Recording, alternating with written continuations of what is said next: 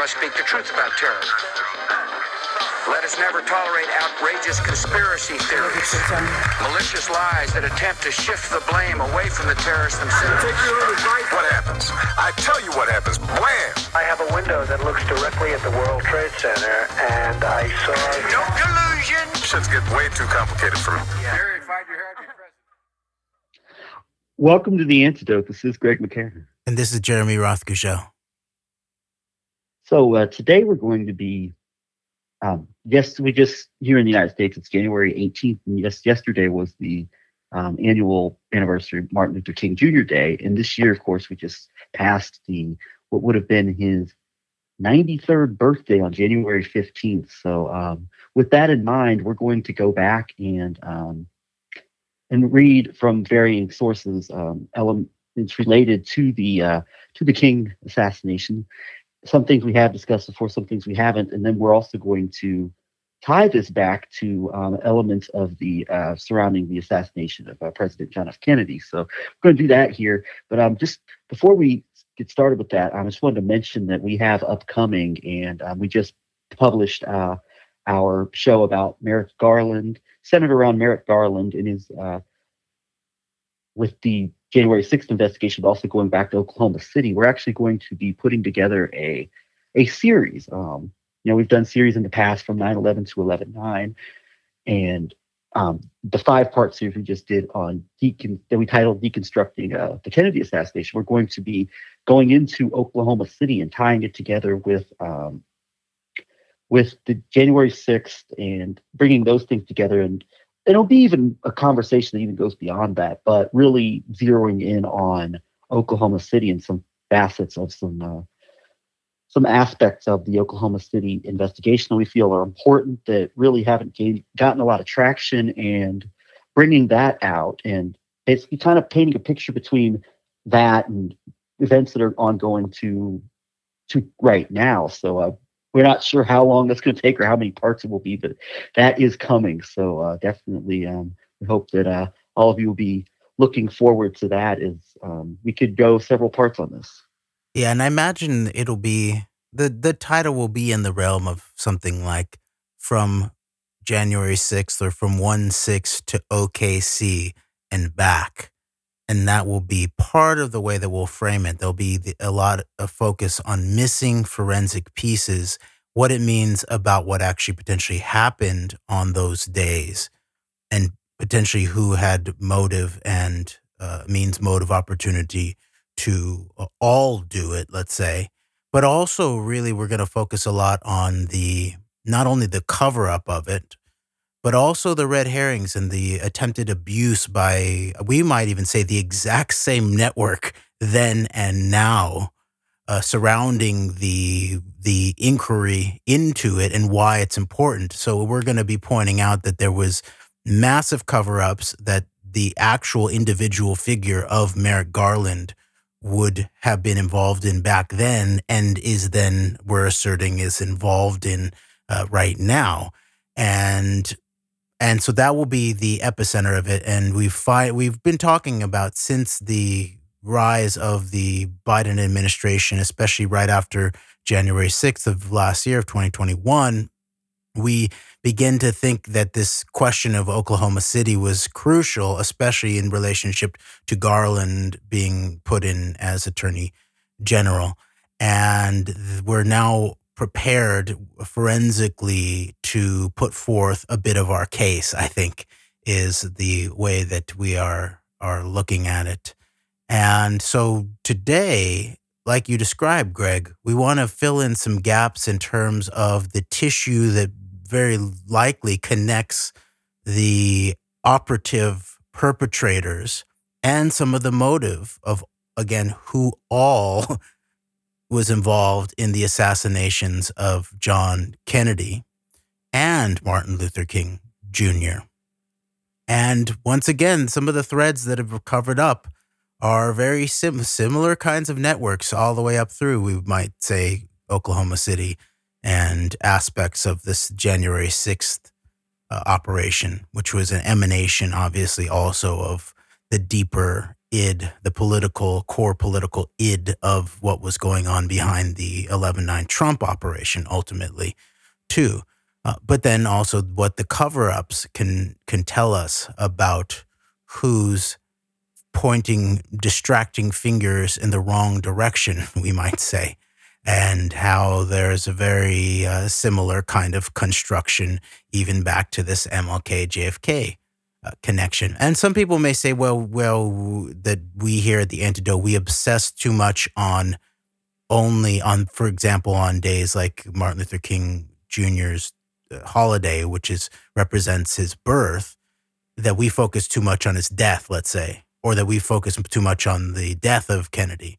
But this is one of the reasons why, you know, first of all, it's core to our our mission is that we deal with deep politics.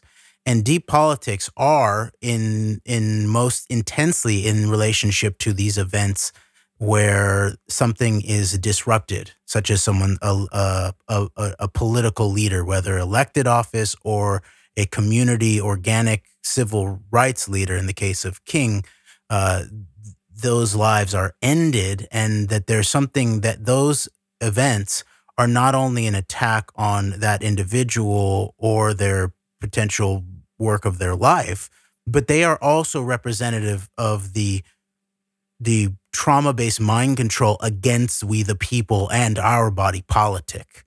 And so there's a way that we there we have to bind we have to bind we have to bind these kinds of forces that uh, that engage in this in order for there to be uh, the organic what I, will speak for myself that I, I have a, a lot of faith in we the people. I believe in democracy. I believe in uh, a Republican rule of law in terms of the protection via proper, legitimate rule of law of the rights of the minority, whether it's a racial minor- minority, a religious minority, a political minority.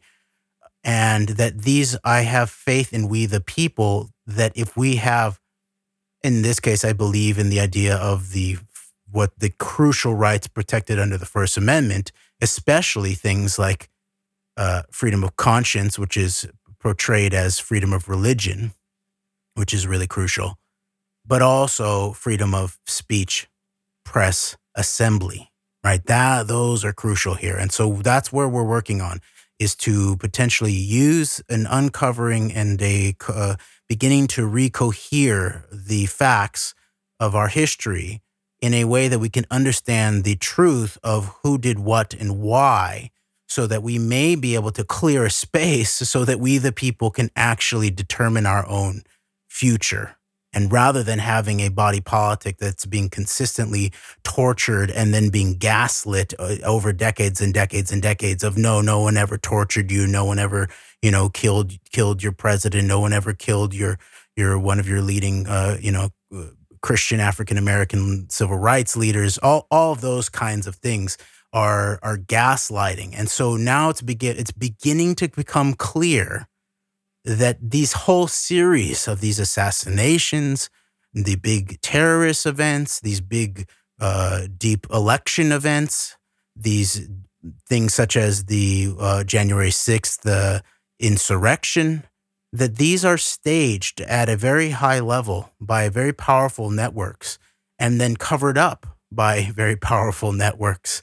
And and often it's framed as uh, horseshoes of dialectics of this side and that side. And you know Merrick Garland is going to get to the bottom of what uh, the Donald Trump people did and all the, those kinds of things.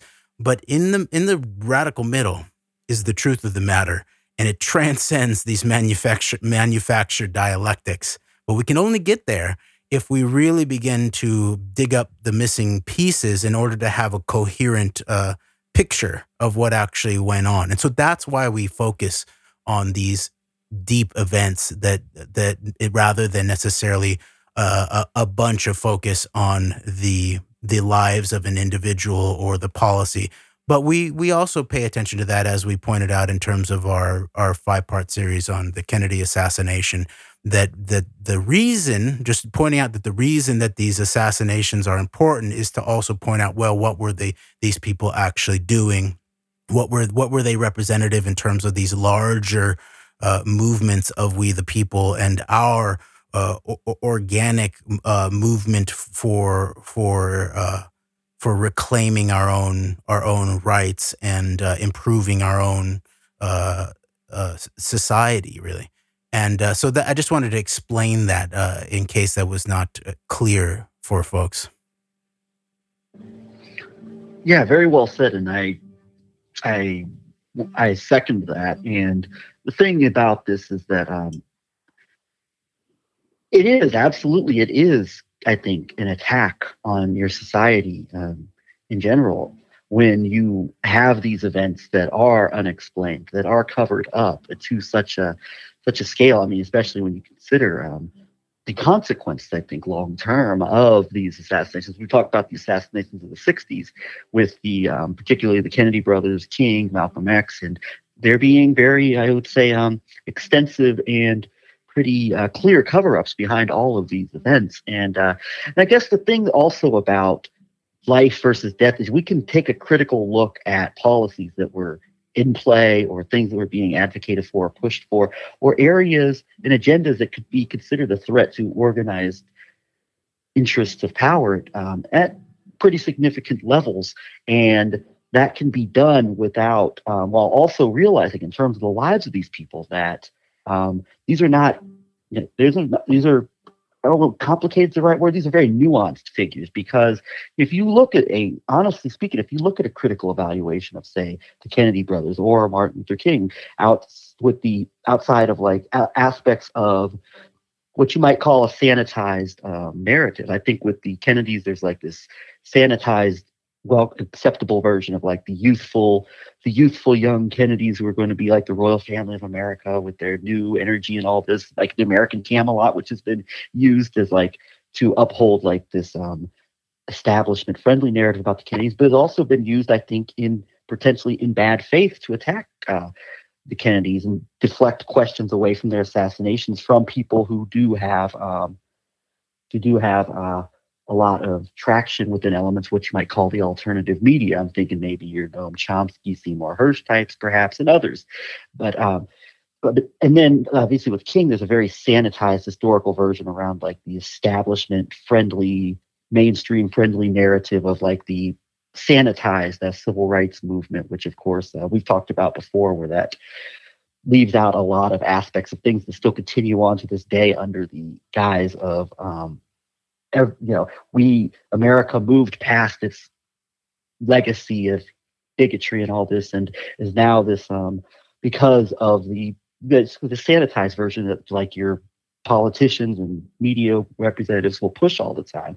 But we got to remember that um, in terms of the lies, like there's very complicated. It's not all easy. Like that's the case where I think a lot of people will either try to go in one direction, overtly positive or overtly negative. And so, in the context of the lives of these people, I mean, it's very complicated. It's not easy to talk about like the, the legacy because you will find things that contradict the idea that people might have of like overtly morally virtuous people in terms of their um, in terms of their lives outside of like politics or what we know about them in terms of their time in politics, their time in activism. But when we look at the commonalities of the actual um, the events, which you know, the of their assassinations and aspects and networks surrounding it and around it, then you know we can move away outside, regardless of like the complicated legacies of these people in terms of their lives, their moral lives, aspects of uh, how they lived, and then you can see, regardless of all that, we can get to answering the questions of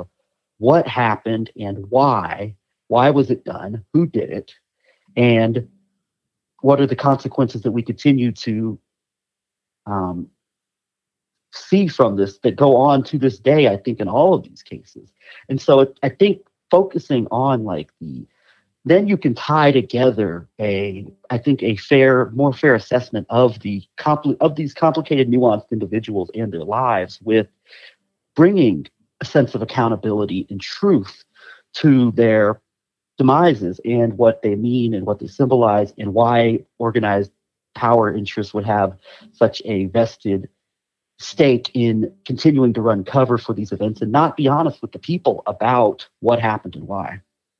crucial point, Greg, and I appreciate you for for um, contributing that piece because that is also a, part of why I would say that what we're doing here is focusing on what could be called the core political content.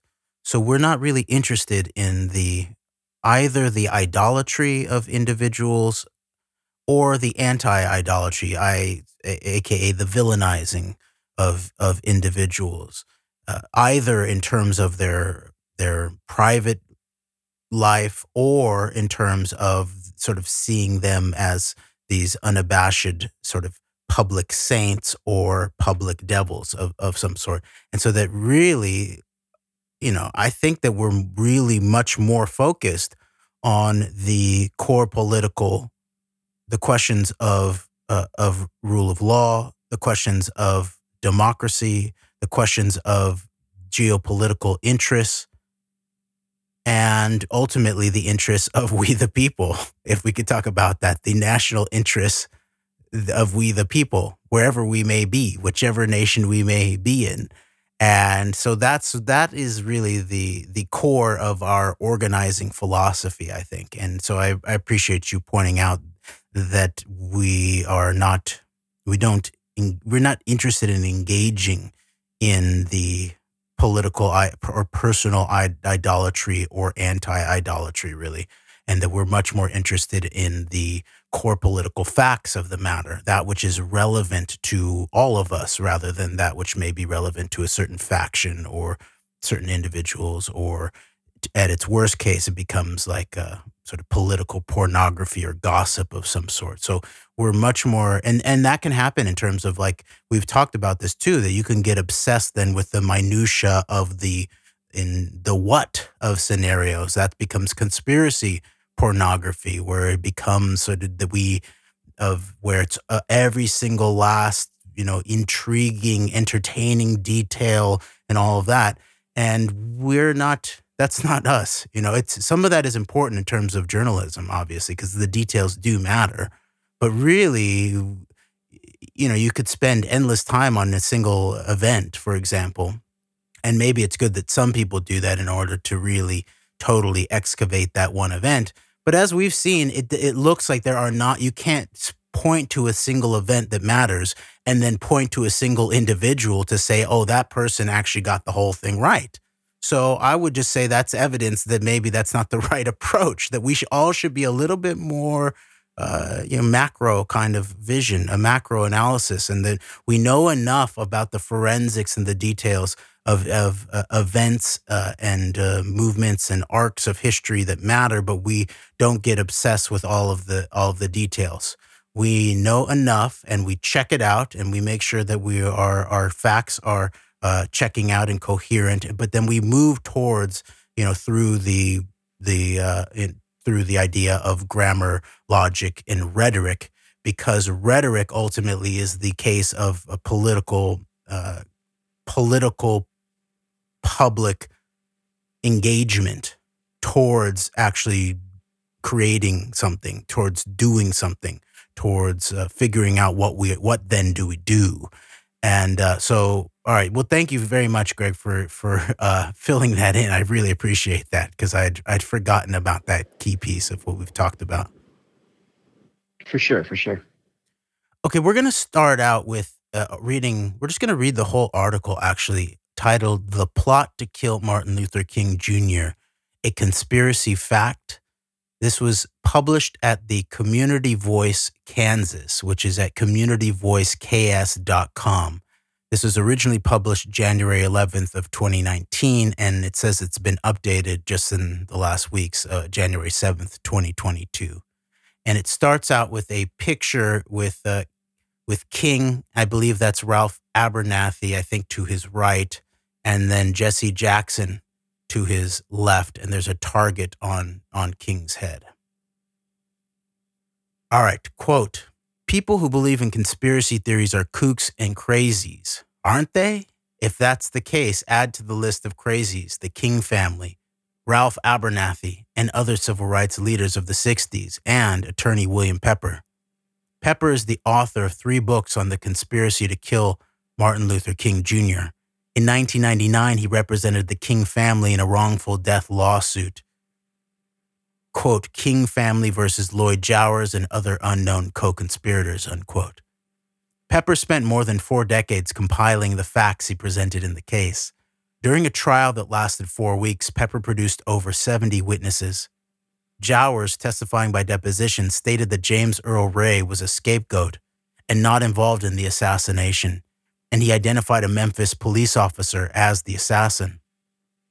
On December 8, 1999, the Memphis jury took less than an hour to find in favor of the King family for the requested sum of $100. In addition to finding Jowers responsible, they also found the assassination plot included, quote, governmental agencies, unquote. Amazingly, neither this ruling nor Pepper's research has garnered much attention from the mainstream media, which continue to feed us the official line that King was the victim of James Earl Ray, a bitter racist acting on his own to kill King.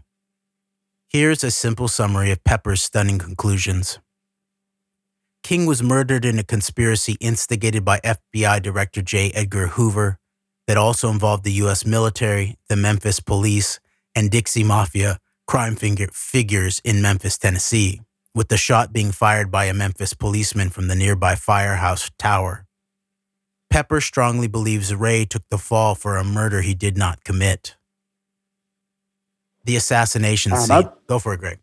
Yeah, I was just going to throw in there when you when you hear the uh, combination of uh, those conspirators, the aspect particularly of I think the Dixie Mafia could be of importance, and that that would um, that ties together. I would say at least the past five or six decades of um, a large swath of say your um, bipartisan, but I think more or less the the bridge almost between like the segregationist days of like Jim Crow Dixiecrats and the modern day Democratic Party. So that can have a lot of consequences when you think about various modern day uh, political figures with um, um, backgrounds and upbringings and political rises through the uh, through the southern United States. And that's also a bridge between other events as well. Um, um, particularly as you think about the Clinton family and some of the things in terms of the governorship of Bill Clinton. So there's a lot there. I mean, to just dig through, even by hearing that name alone, Dixie Mafia. So I just want to throw that in there. Yes, very much so. Okay, back to the article. Quote, the assassination scene. At approximately 5:51 p.m. on April 4th, 1968, Reverend Samuel Billy Kyles knocked on the door of room 306 of the Lorraine Motel to let King and the rest of his party know they were running late for a planned dinner at Kyles' home. Just about a minute after King exited his room, a single shot was fired, and the bullet ripped through King's jaw and spinal cord, dropping him immediately. The shot appeared to come from across Mulberry Street. King was rushed to the hospital where he was pronounced dead just after 7 p.m. According to the official story, the shot was fired by Ray from the bathroom of a rooming house above a bar called Jim's Grill, which backed onto Mulberry. Setting the scene, Members of the militant black organizing group, the Invaders, who were also staying in the motel because of King's visit, were told shortly before the shooting by a member of the motel staff that their rooms would no longer be paid for by the Southern Christian Leadership Conference and that they had to leave immediately. When they asked who had given this order, they were told it was Jesse Jackson.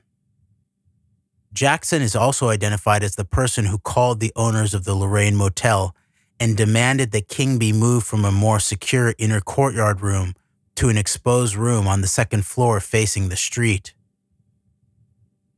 The Memphis Police Department usually formed a detail of black officers to pr- protest King when he was in town, but did not this time. Emergency TACT TACT support units were pulled back from the Lorraine to the fire station, which overlooked the hotel. Wait, uh, uh, unquote. Uh, I, am not sure whether they they say protest king or protect king. I'm not sure which one. It says protest, and I and maybe that's the case, but I'm I'm not sure. I just wanted to point that out. I don't know. All right, back to the article. Quote: Pepper also learned that only two black members of the Memphis Fire Department had been told the day before the shooting not to report for work the next day Oh, that the only two black members of the Memphis Fire Department had been told the day before the shooting not to report for work the next day at the fire station. Black Detective Ed Redditt was told an hour before the shooting to stay home because a threat had been made on his life. Ray the Patsy. One thing that many people don't know is that Ray was in prison in 1967, serving a 20 year sentence for a grocery store robbery in 1959. After a couple of unsuccessful escape attempts, Ray succeeded in breaking out of prison on April 23, 1967. According to Pepper, Ray's escape was orchestrated because he had already been chosen as the patsy in the planned assassination of King. The warden of Missouri State Penitentiary was paid $25,000 by Russell Atkins Sr., a member of the Dixie Mafia, to allow Ray to escape. The money was delivered to Atkins by Clyde Tolson, J. Edgar Hoover's right hand man. Unquote. And aside here, of course, remember Clyde Tolson is the one who has been alleged to have been in a, a covert love affair with J. Edgar Hoover, too, I believe. So uh, there's that back to the article. Quote Ray escaped to Canada, but was convinced to come back to the United States by the mysterious Raoul, whom he met in a bar in Canada. Raoul convinced Ray he would help him get papers to go overseas if Ray just helped him with running some guns. Ray, following instructions of Raoul, arrived in Memphis on April 3, 1968. They met at Jim's Grill, where Ray entered a, rented a room and he handed a deer rifle with a scope that Raoul had told him to buy over to Raoul. On the day of the shooting, about an hour before the shooting, Ray was given money to go to a movie. When Ray heard the sirens that followed the shooting, he got scared and left the area. He feared he had been set up. Unquote. The, we're going to go in, we're going to go touch into the, this actually, this question of Raoul and James Earl Ray is the a major question of the tie-in between the network that apparently set up the King assassination and and the network that had set up the uh, John Kennedy assassination. But we'll wait to go into that until we finish the article, unless you want to go into it now, Greg. I say we go ahead and uh, just go through this article and then we'll move on to that. Okay, that sounds good. All right. Back to the article The Plot to Kill Martin Luther King Jr., a Conspiracy Fact. Quote Conspirator Russell Atkins Sr., a local Dixie Mafia gangster, was a conspirator conspirator in the planning of the assassination, although he died before it took place. Much of what Pepper found out about Atkins' involvement came from his son, Ron Atkins. In his deposition contained in Pepper's 2017 book, The Plot to Kill King, Atkins described the many visits made to his father by Assistant FBI Director Clyde Tolson.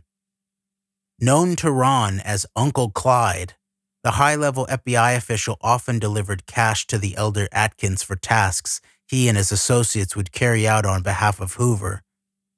He also recalls driving with his father to the Missouri prison to deliver $25,000 to the warden. Jim's Grill owner, Jowers.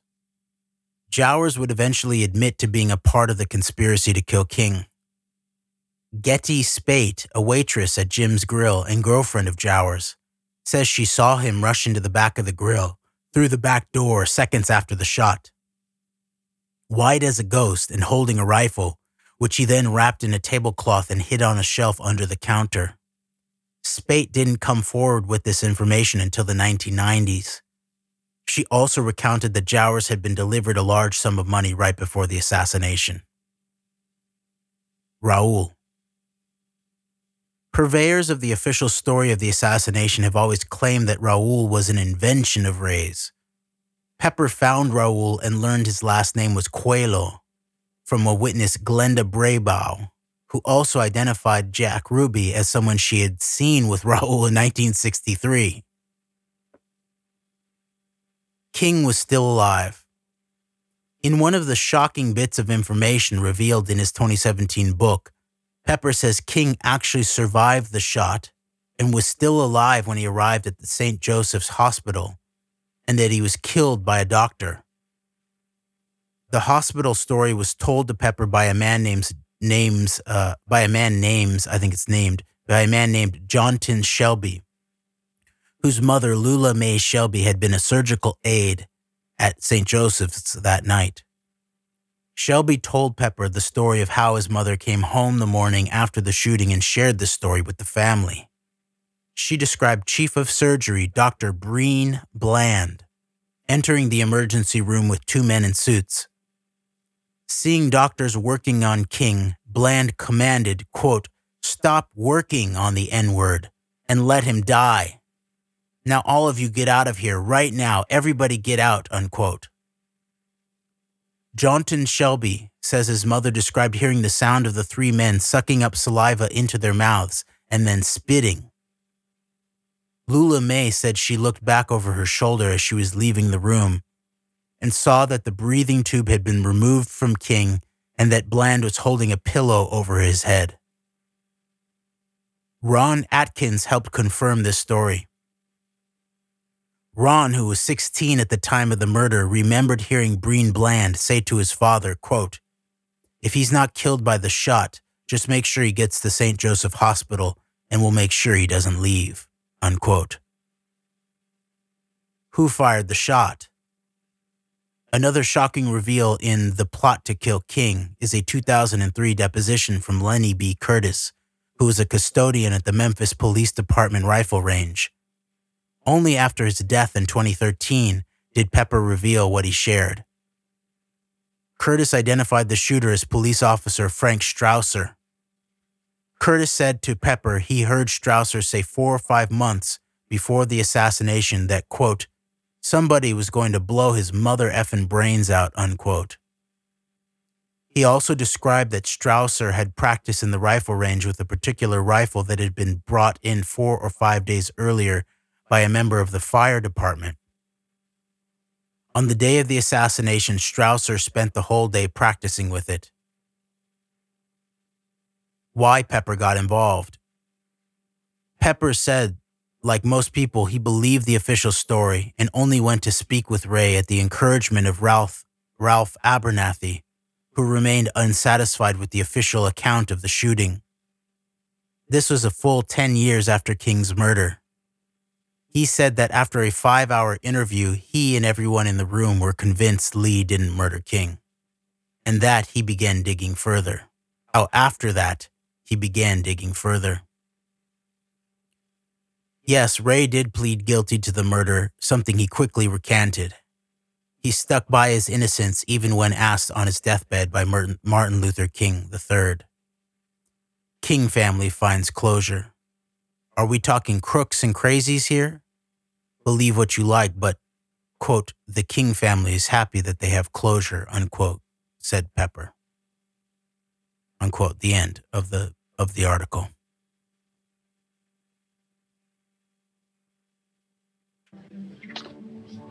Wow, that's. I mean, there's a there's a lot there, and I mean that gets into the um, gist of like the uh, um, direct witnesses in terms of what uh, the work that just the just a small bit of the work that uh, Pepper and the documentation he compiled over, as I mentioned, four decades plus of uh, of investigating this. And I mean, it's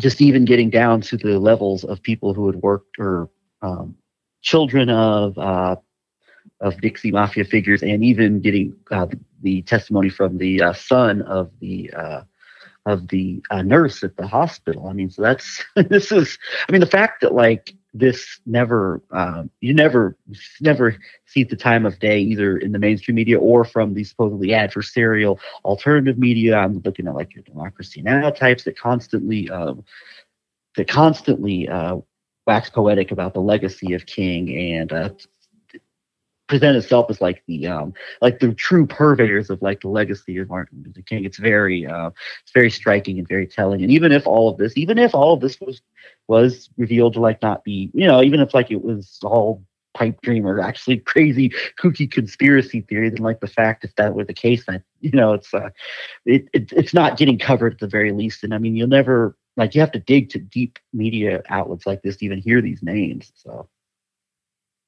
Very much a so. local community paper in Wichita, Kansas. It looks like in this regard. And and uh, I definitely agree with you. Like that, if the the amount of work that Pepper has done over decades and decades and decades that he has now largely released uh, in the form of the civil suit that he did on behalf of the King family that came to uh, success.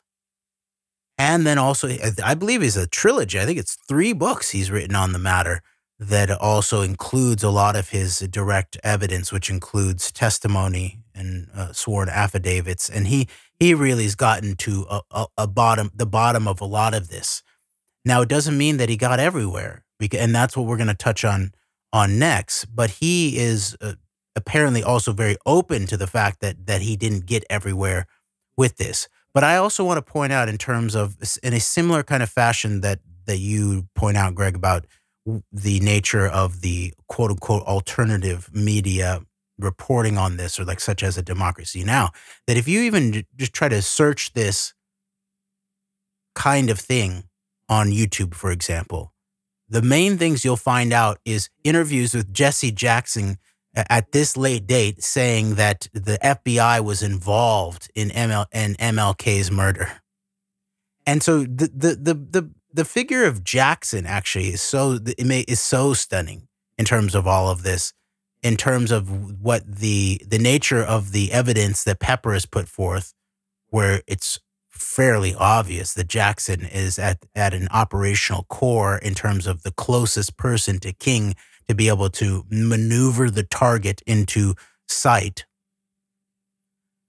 that there's still I've still never seen a direct question. I believe I as far as I know, I'm as I'm aware of, I'm the only person in the country who's on video asking Jackson directly to respond to to the allegations uh, against him and and I asked him about that. There's members of the African American research community, including Dick Gregory, who have gone over this evidence and have directly accused you as of being a part of the of the uh, assassination of Martin Luther King Jr.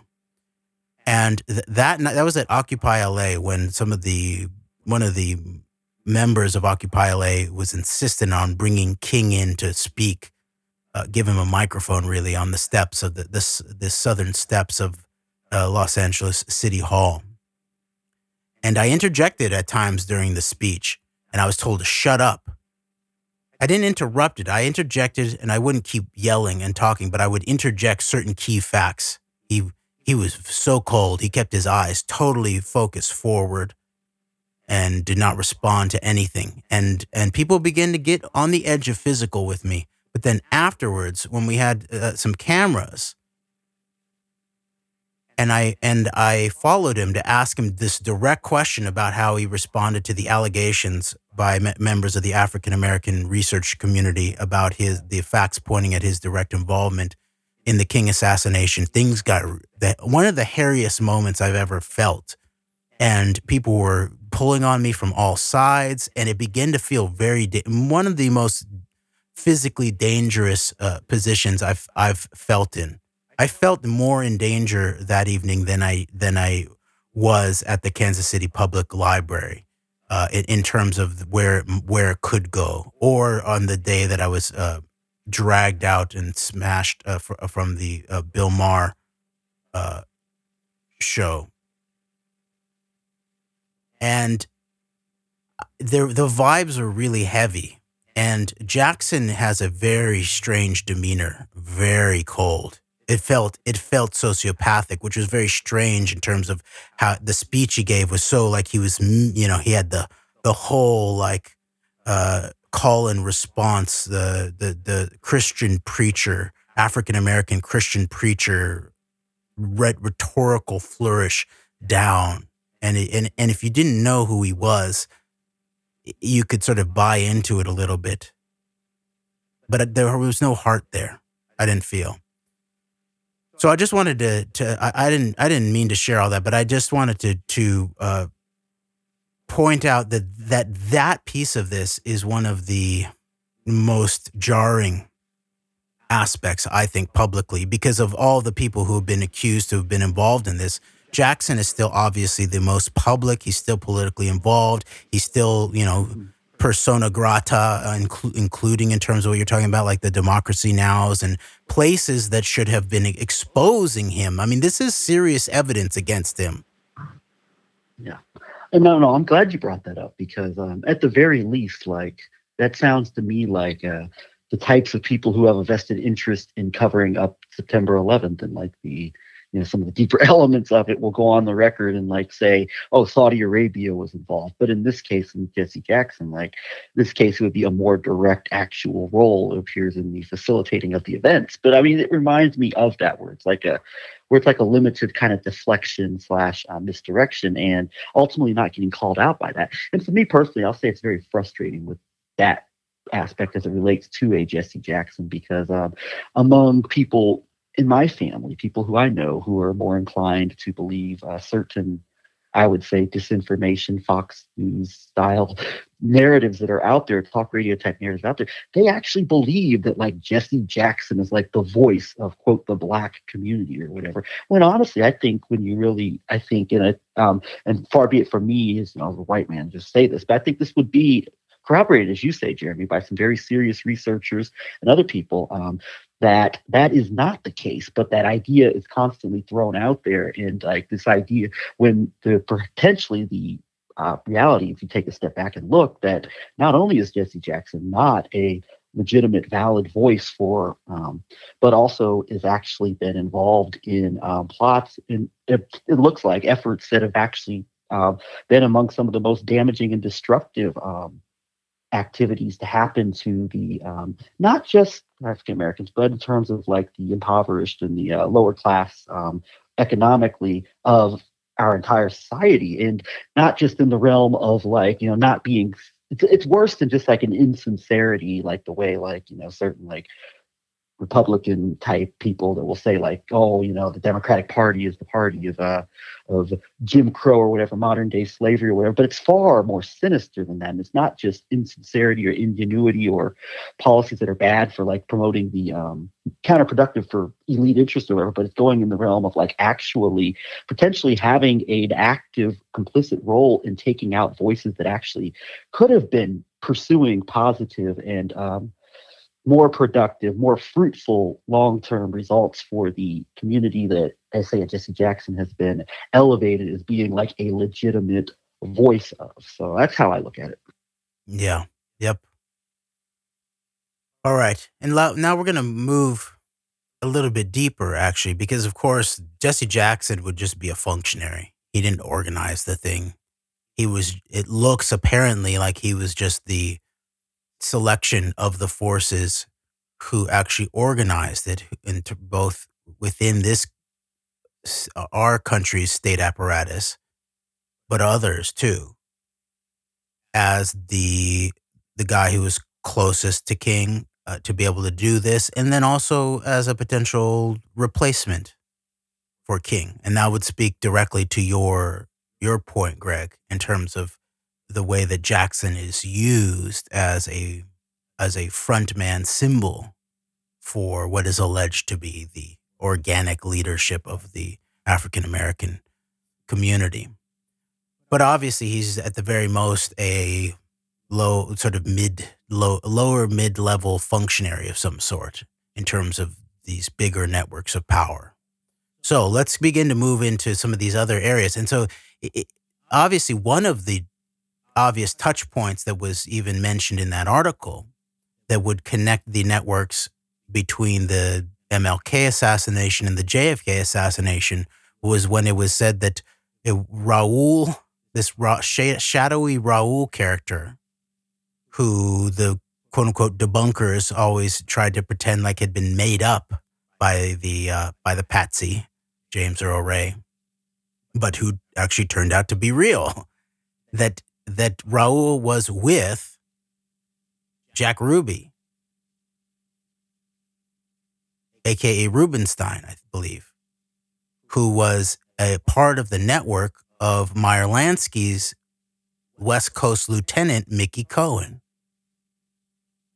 so now we're talking about the epicenter of the U.S. deep state, because we're talking about A- Angleton, for sure, who m- managed the counterintelligence desk and the Israel desk, who's also probably, uh, if not the main touch point of managing the uh, U.S. Central Intelligence Agency's long-term relationship with the uh, gangsters, with the uh, organized crime, all the way back through the uh, during the World War II, and so before the rise of the of the CIA under Truman,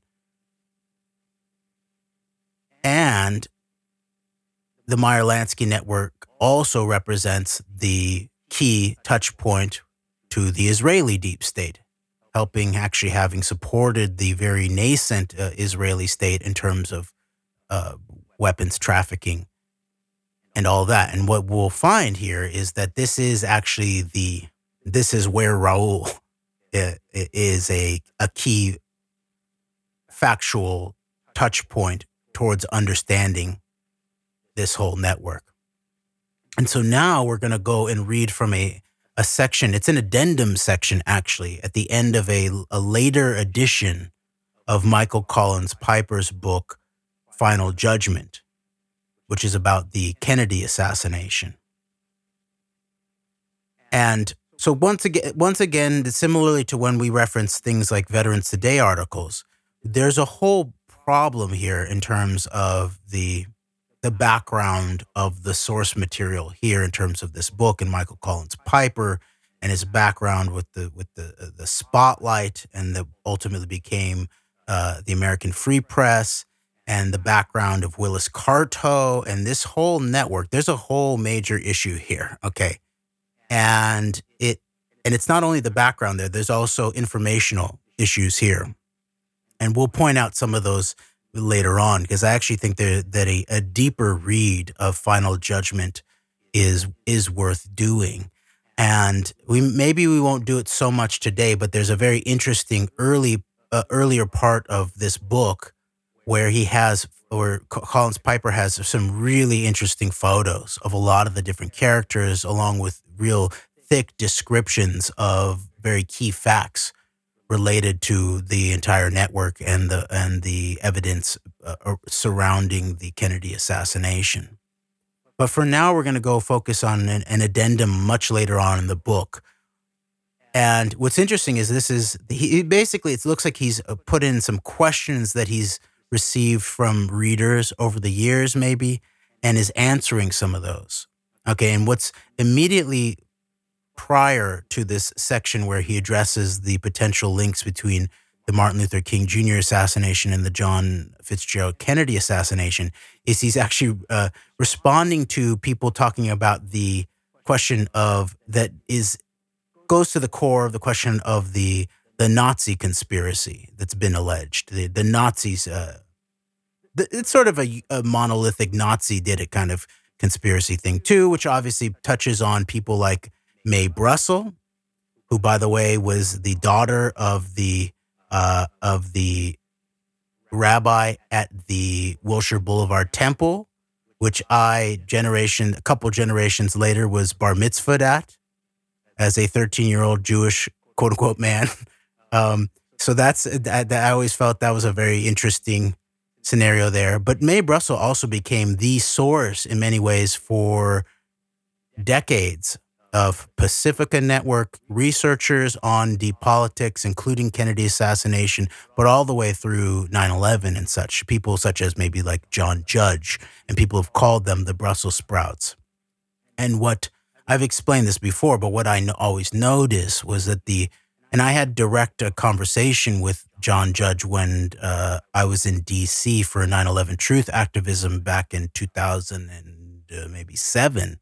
I think that might have been and I saw the way he responded to me directly around the forensics of September 11th and Ground Zero and the World Trade Center specifically, and going totally blank and repeating talking points that didn't make sense to me. And that's what I notice about these these same networks. It looked like in relationship to 9/11 Truth, for example, is that they there was some kind of blanking out around the basic forensics of the ground zero.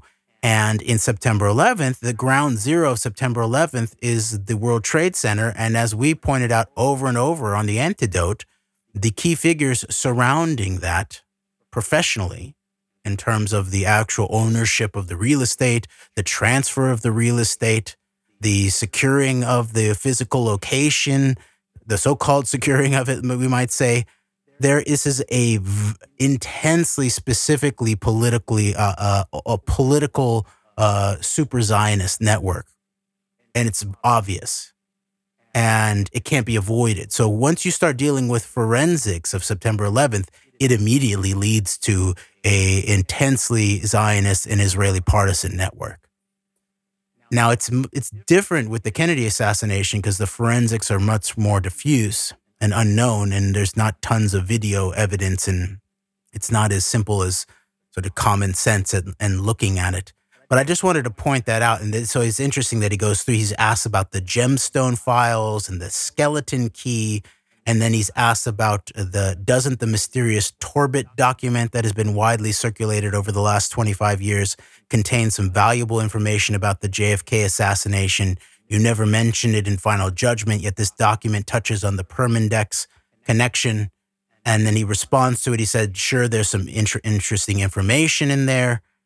And then he says, quote, the Torbitt document also seems to have influenced. Oh, for example, no, earlier he says, it has been said that the document came into the hands of Jim Garrison at the time of his investigation of Clay Shaw. And it may have indeed have been part of the reason why at times the Garrison investigation seemed to go off in many different directions. One of the most frequent criticisms leveled at Garrison by his critics in the establishment media. The Torbitt document also seems to have influenced the aforementioned Mae Brussell, or vice versa. The document also suggests Permindex may have been a quote unquote Nazi operation, but obviously nothing could be further from the truth. And, and then ultimately he, he points out that it that it whitewashes the Israeli connection and that it was eventually published as NASA, Nazis, and JFK. And I have I do have that book. And like the questioner says, there's interesting information in it. It actually it it it it alerts people to some of the deep uh, it's called disc the defense industrial security something uh, that seems to be uh, an interesting thing to pursue it has a very ohio based location to it but i believe that uh, i think it's obvious that that in the general scope of things that piper is correct in terms of the whitewashing of the Zionist and Israeli uh, network that is most obviously seen via Permindex.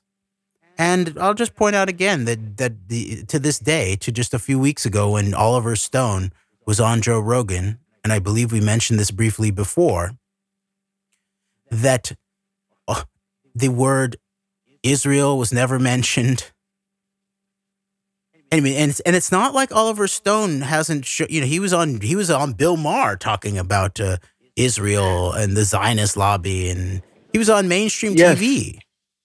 He went on. He was on the uh, Tonight Show with Stephen Colbert, where he where he said that I asserted that Israel was in, that there were Israelis involved in the uh, 2016 election, but not Russians. And I mean, like even even Oliver Stone has even made comments that are borderline, in some cases, considered to be borderline Hitler revisionism and World War II revisionism. And regardless of what you, where you ultimately stand on that topic, it's not like Oliver Stone's a man who hesitates to say the name Israel. And so it's a pretty, pretty telling and pretty amazing that in the context of uh, the Kennedy assassination, that, that that that doesn't come up. And then, of course, you could trace back to you know, the movie JFK and Arnon Milchan and all that. But there's something very, very odd there with an Oliver Stone that like uh, Israel can be mentioned. It's not like it's not like somebody who just never talks about like the you know the, the Zionist state critically. I mean that's uh, definitely Oliver Stone does. So it's odd in this case that it's not mentioned.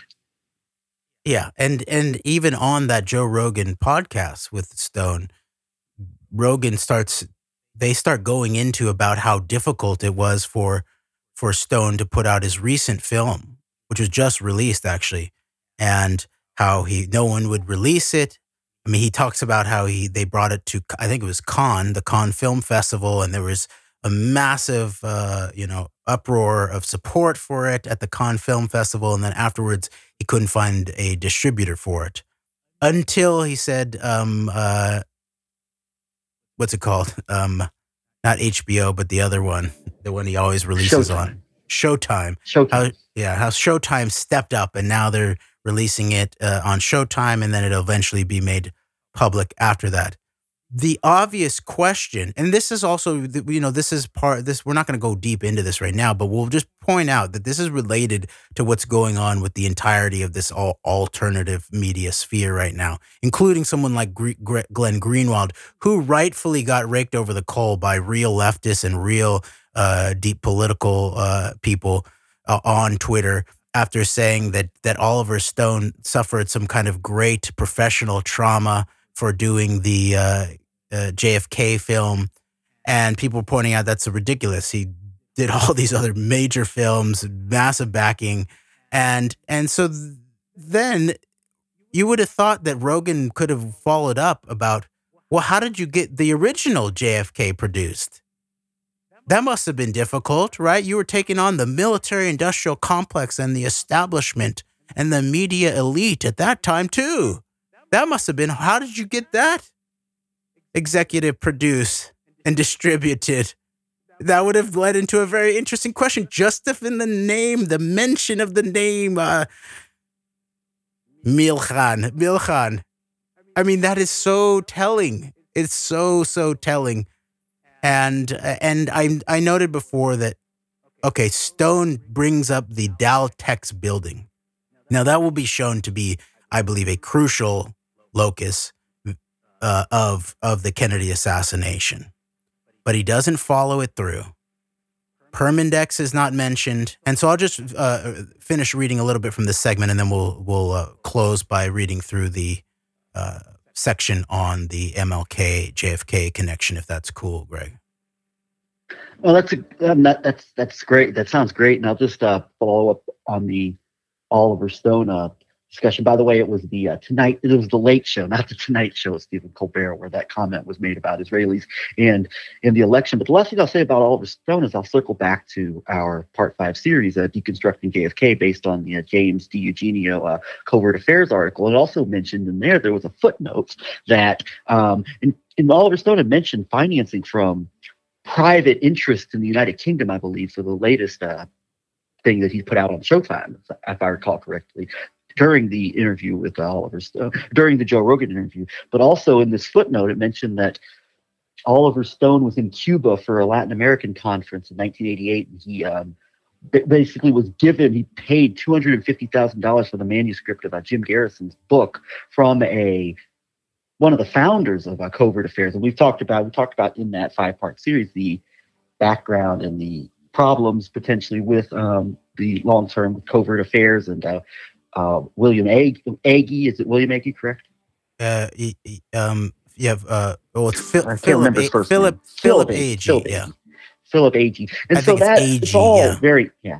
It's all very interesting. And I was just going back and thinking about that with in terms of um, the longer term aspect of the questions of well, why does Oliver Stone bring up Israel and, and Zionism and even issues of like you know even borderline like um, even borderline like anti-Jewish uh, sentiments from a man who himself is, I believe, at least partially Jewish, but not in the context of like the event that has been the his like springboard into alternative media conspiracy culture fame and um, adulation. So I just wanted to bring that back in.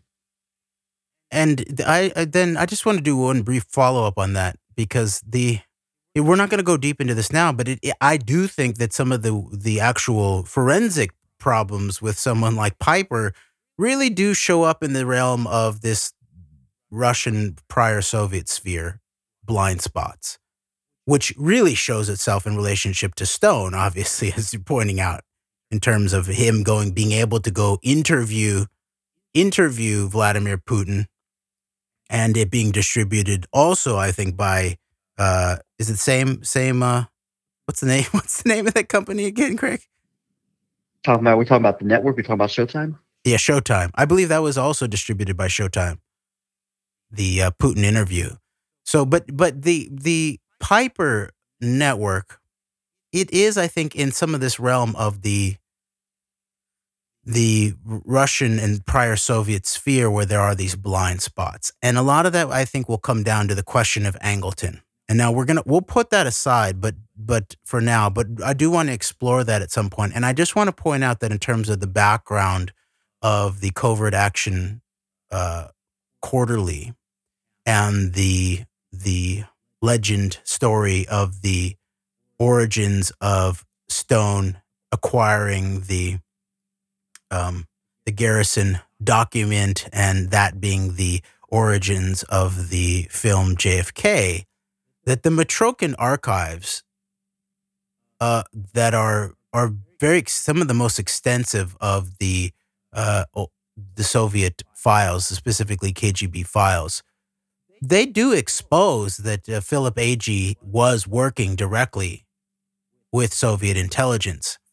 Now, it does not say, it says actually specifically that the people who, who Agee was working with to set up a covert action quarterly were not, did not know that the, that it was being prompted and being supported via Agee by Soviet intelligence.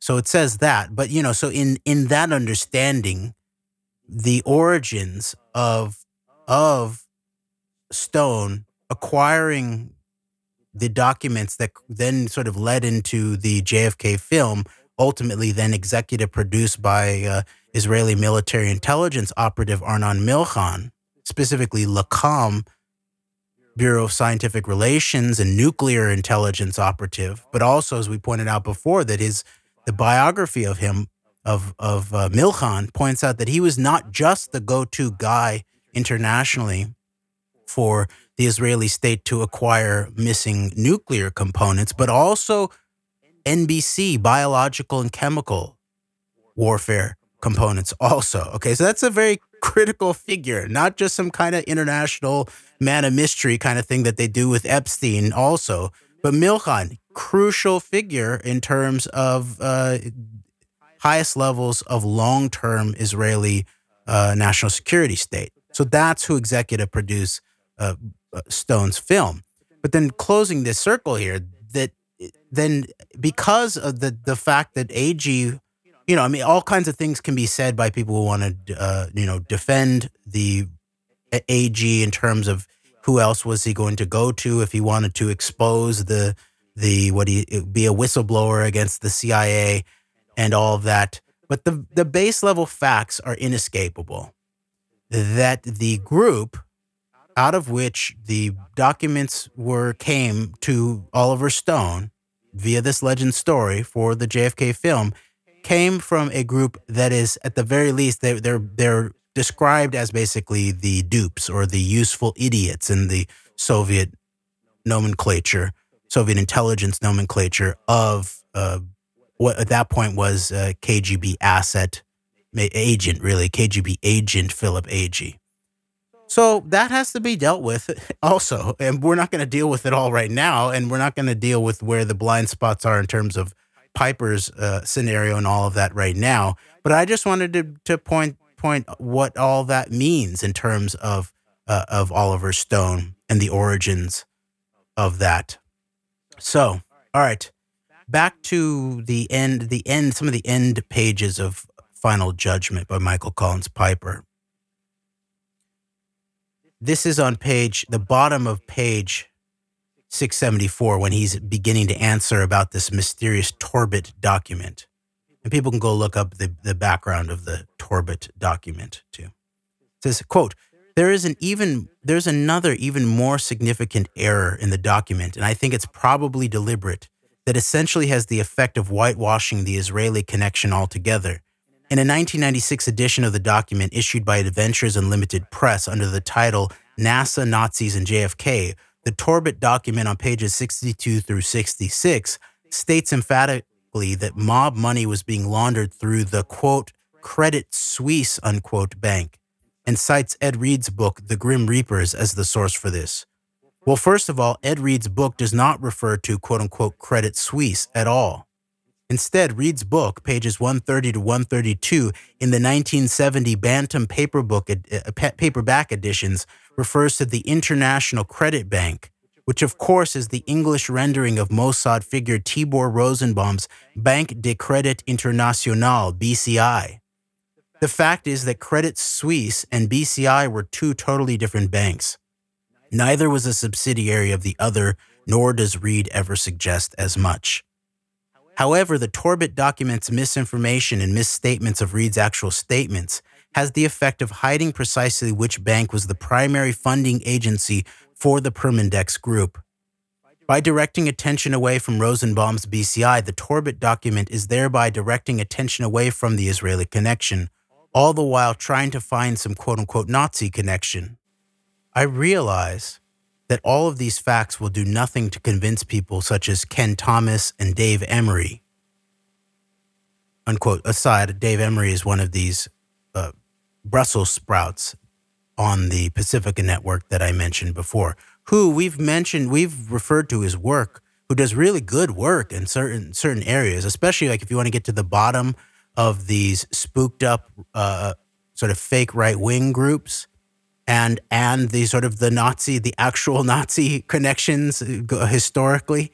Dave Emory's one of the best researchers out there, but there is this intense blind spot that is uh, in, inevitable uh, to confront if you actually want to get to the a fuller truth of what's going on here. So I just wanted to point that out.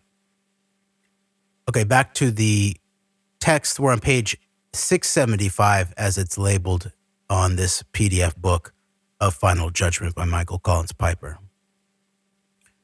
Quote, uh, people, quote, I realize that all these facts will do nothing to convince people such as Ken Thomas and Dave Emory and others that really, that, there really was not a Nazi plot behind the assassination of John F. Kennedy.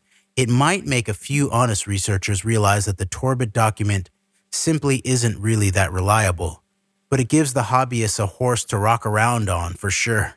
I have to say that I was astounded to see that in his 1996 introduction to the Torbitt document that Ken Thomas cited final judgment in a footnote when he said that Major Louis Bloomfield's quote links to the Meyer Lansky crime syndicate and his controlling interest in the Permindex Corporation have been the subject of further recent study unquote. That's all well and good and quite true, but Thomas never once not once made any reference to the real point of my examination of Permindex, its Israeli connection. So, inasmuch as the original Torbitt document did appear around the time of the Garrison investigation, my feeling is that once the investigation was underway and it became apparent that Garrison was touching too closely into Shaw's connections to Permindex, that somebody decided it was time to cook up a quote unquote mysterious document and give it some circulation and get it into Garrison's hands in order to point him in the wrong direction by mixing up enough real facts with enough nonsense to muddy the waters and confuse Garrison and his and his investigators altogether. We're talking about good old-fashioned disinformation. The Torbitt document has taken on a life of its own. It's appeared on the computer networks. And because it's one of these quote unquote underground documents, it unfortunately seems to have a greater credibility among some people than things that are more above board. In his book, Called to Serve, Colonel Bo Gritz, relies on this document, and as a consequence, many of those who have read the book or heard Gritz speak have had their views shaped by this document of unknown origin. The fact that the document has such widespread devotion continues to amaze and puzzle, puzzle me at the same time. However, I would urge people to avoid relying on this document. That's one reason why I never once referenced it in the pages of Final Judgment. Okay, on to the next section. The, the quote, the question Are there any connections between the assassination of Martin Luther King and the assassination of John F. Kennedy? Piper's answer, quote, I want to emphasize that I have not studied the assassination of Dr. King in detail. Those who are interested in the subject should refer to at least the following books 1. Murder in Memphis by Mark Lane and Dick Gregory, Mark represented Dr. King's accused assassin, James Earl Ray, in several of his legal battles, and Gregory, like Mark, has investigated both the JFK and King assassinations. Two, Orders to Kill by William Pepper, an attorney who has been representing Ray in recent years. This book and its follow up, An Act of State, demonstrate that there is much, much more to the King case than meets the eye. And last but far from least, three, James Earl Ray's own book, Who, Ki- Who Killed Martin Luther King. I had some correspondence with Ray over the years and once had the opportunity to speak with him over a radio show. Ray was quite a writer, and his book is absolutely fascinating. It's one of the, the most dramatic books I've ever read because it's written in Ray's own words. As far as any connections between the King assassination and the murder of JFK, there do seem to be connections between people tied to Carlos Marcello, the New Orleans mafia boss, to the King assassination.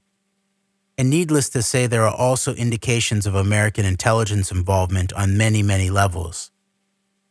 When one considers the fact that the Israeli Mossad's American conduit, the Anti Defamation League, ADL, of B'nai B'rith, spied extensively on Dr. King, one cannot help but think that there was intense, covert hostility to Dr. King within the upper ranks of the American Jewish community.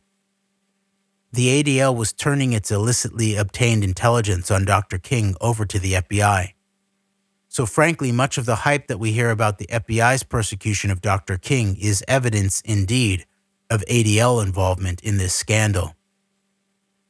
We should not discount the idea that the Israelis likewise had a hand in King's assassination in light of the ADL's complicity in waging war against the black leader. And I think that this would be the um, this would be the ADL via the FBI, and it's compromised, um, likely to some of the things you alluded to earlier involving J. Edgar Hoover and Clyde Tolson, uh, likely compromising of Hoover and ultimately i think that's where this would be shaped at would be the fbi or the adl perhaps influencing um, fbi and a compromised fbi to target uh, king to this level i don't think that's simplistic but i think it's a big part of that and that's a that is an aspect that would be put into like the you you hear a lot about the fbi and the uh, federal um, you know, investigating and spying on King, but that is a important aspect of it. And then that would get into like whole mopped up elements of say the Hoover FBI. So I mean, there's a lot there, but I think that is a major part of the uh, King spying that probably isn't talked about as much as um, other aspects of it are. Yeah, and I mean, I think that the it looks to me like the the King and the JFK assassination there was the especially in terms of relating to what we described around the uh, our five part series on the Kennedy assassination that there were real high level what could be conceived of as national security concerns both around King and around Kennedy that were not just about the uh, the ADL and the Israeli uh, interests and that King and part part of what part of what Pepper proved out actually in his uh, conspiracy theory of the case, and that would some of which he proved out in court, and then also shows in his books that is that the reason that high level uh, mil- U.S. military intelligence was involved in it was that they that that the highest levels of the U.S. government were concerned that King was going to as King began to uh, organize a Poor People's March, basically uh, in earlier generations, Occupy DC, really. And he, as he was connecting the question of uh, economic justice at home to uh, to justice abroad, an anti-war connection in terms of the Vietnam War, and was planning to uh, lead people to set up a permanent occupation in DC until the war monies were restored to the American uh, people and specifically African American uh, communities in inner cities. That the highest levels of the U.S. national security state were concerned that they, it, had the potential of a, a, revolutionary moment and a very destabilizing uh, moment. And so I, I think that it was it not, it's not quite I think as as simple as that they this is the way that they had uh, uh, Hoover compromise. I think Hoover was probably interested in doing this also. Actually, maybe more than than the question of uh, any involvement in the Kennedy assassination. But that's just my that's just my uh, sense of it. Because Ken- Kennedy was not really so much of a he wasn't perceived so much as a a threat at home, whereas King was directly perceived as an immediate potential threat in relationship to uh, a pot- potential uprising American people uh, moment. That because Hoover was FBI and responsible for the uh, you know head of domestic security, he was intensely concerned about that too. Uh, and then I, I, think that there was a uh, an a lot an allegiance of interest or a um, uh, uh, uh, you know interest had become co- coalesced in terms of this. And the key thing here is that what's usually left out with King is why the Zionist network and the Israelis specifically would be so concerned about him and task the ADL to to spy on him and then supply that evidence to the to the uh, that surveillance to the FBI. And it's because in a similar kind of way where Malcolm X, whose uh, whose assassination also recently has been proven out in a mainstream fashion to have been a high level conspiracy, too, that they were uh, moving in certain directions and, in, and really international directions that threatened the Israeli state. And we've read from uh, Malcolm X's document, uh, Zionist Logic, very, very damning, quick piece of rhetorical uh, flourish from Malcolm X. At the same, I think at about the same time that his his uh, his connect deeper connection with his the source of his uh, his uh, Muslim faith beyond the nation of Islam and sort of contained within what we see, I think, as a potentially you know, some kind of contained operation in relationship to the nation of Islam in the United States. He broke free in a way that began to become internationally politically relevant and in a way where he's speaking out directly against Zionist power and the uh, Israeli security state and uh, and then King was also beginning to move towards questions of taking on not just civil rights at home, but the war in Vietnam, and also making moves towards Palestinian solidarity. That would have been a massive blow to the uh, Israeli security state. Very, very good point. And um, it's interesting. His predecessor, his his successor, quote unquote, Jesse Jackson, who would uh, go out and make provocative statements calling New York City Hymie Town and things like that. I don't I don't think Jackson's ever made any um, notable um, statements profound on behalf of like the Palestinian people and that whole that that whole so that's that's interesting. And then also one more thing. I don't mean to like absolve like J. Edgar Hoover of like any or the FBI have any motivations. It's just I think that there is an ADL aspect that probably isn't looked at as much. And then also on the topic of Malcolm X was also around the time I believe that uh Malcolm um, was um, starting to understand like the pro like the the problems with uh, say like um, uh, uh, Elijah Muhammad's organization starting to uh, work with um, American Nazis, your K, um, combination of like KKK interest and then also I think like actual American Nazis, George Lincoln Rockwell milieu, and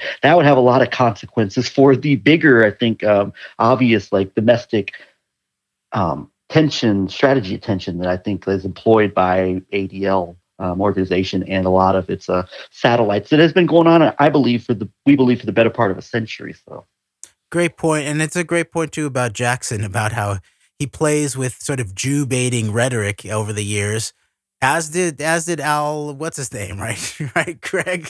They, they Al Sharpton. Al yes, uh, you are just a bunch of white interlopers and diamond merchants. That was at the time of the uh, Crown Heights uh, um, uh, situation in New York in the early '90s. So you, what you see, I mean, we've we've talked about before that our we have a structural hypothesis that that King taken out and Jackson replaces him, Malcolm X taken out and Farrakhan replaces him. And what we notice is it's not quite as obvious with Farrakhan because Farrakhan actually does engage in some amount of more sort of core political speech surrounding things like uh, Israeli politics, Palestine, and all of the, this kind of thing. A little bit, a little bit more than maybe Jesse Jackson does, although Jackson does a little bit too. But what they both do is they play. They've played at times, and obviously Farrakhan more with the r- rhetoric that is easily can be uh, accurately described as Jew baiting, at, rather than core political speech around things like Zionist power and and specifically around issues surrounding state power and Israeli politics, for example, and the Israeli security state. And so those begin to be marks, I think, of our hypothesis being potentially correct in terms of these more, you know, these leaders which who be, were becoming real threats to some of these powers, being replaced by people who sort of go through the motions and uh, and uh, and while also dabbling in the kind of rhetoric that it, it, can easily be pointed to by the ADL types themselves uh, to uh, say and and uh, dirty up the the entire intellectual endeavor really that that would involve calling out the ADL themselves as a as a uh, political force. And so I think we've both noted that. So so thank you for uh, pointing that out, Craig. Yeah, for sure. And I guess there's one more thing I'd add is that uh, Jesse Jackson is the more quote unquote mainstream, and Farrakhan is more of like the quote unquote fringe figure. So that probably explains like Jesse Jackson, or to an extent, Jesse Jackson more or less dabbling and um, dabbling in rhetorical, what could be considered, you know, anti-Semitic, anti-Jewish sentiments, and then Farrakhan just being more, um, more just out there, like open about it. So, yeah. Okay, here we go. Back to the book Final Judgment by Michael Collins Piper. We're towards the bottom of page 676.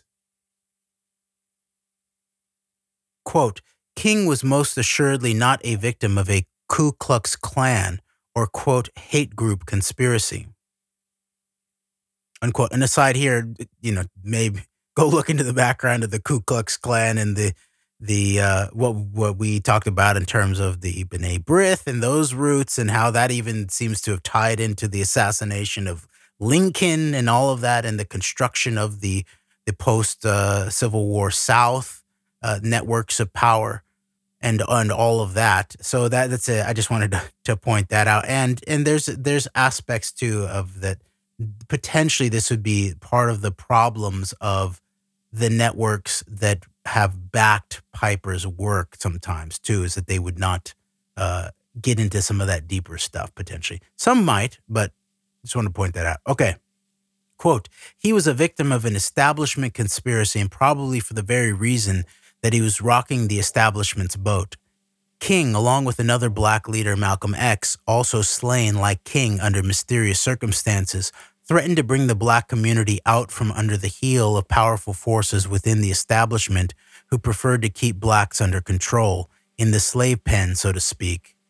There are more than a few who suspected who suspect that organized crime, too, may have played a role in the King assassination conspiracy for the criminal underworld best personified by international mob kingpin Meyer Lansky was making billions off the black community through drugs, gambling, prostitution, labor racketeering, and other money making enterprises. King's push for black self assertion was a threat to Lansky and his cronies, as well to, as to the, their partners in crime in the Federal Bureau of Investigation and the Central Intelligence Agency. Both entities we now know have been rife with mob influence corruption. What's more, King's growing respect among third, third world leaders was a distinct threat to the CIA's international intrigues. In fact, much of the allegations that King and certain third world leaders, black and white alike, were quote unquote communists or under the influence of communism came right out of the propaganda, propaganda mills of the FBI and the CIA. Un, unquote. And aside here too, it also, and I believe it's, I believe it's from the Mitrokhin archives also, that the accusations of King the Communist also appeared to come out of the Soviet KGB mill. Additionally, all right. So there's something a little bit more complicated here going on than uh, someone like Piper's uh, able to admit.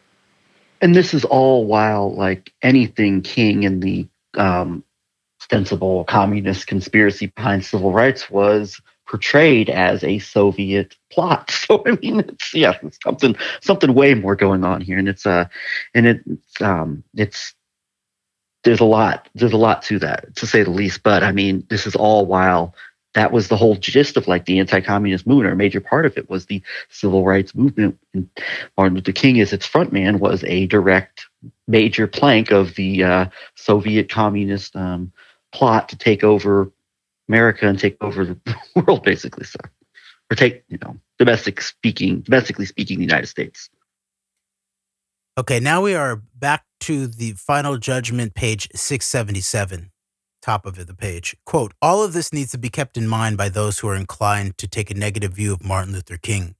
You can indeed judge a man by his enemies. I would add, though, that I have in fact discovered some interesting items in William Pepper's books that do suggest perhaps that there is some sort of Israeli connection, or at the least that there are some leads that haven't uh, that haven't been followed through, which do point again to an Israeli connection of some sort or another. I will say up front that I realize that this statement is going to cause a lot of people to say, quote, oh, come on now. Piper's not satisfied with finding an Israeli connection to the JFK assassination.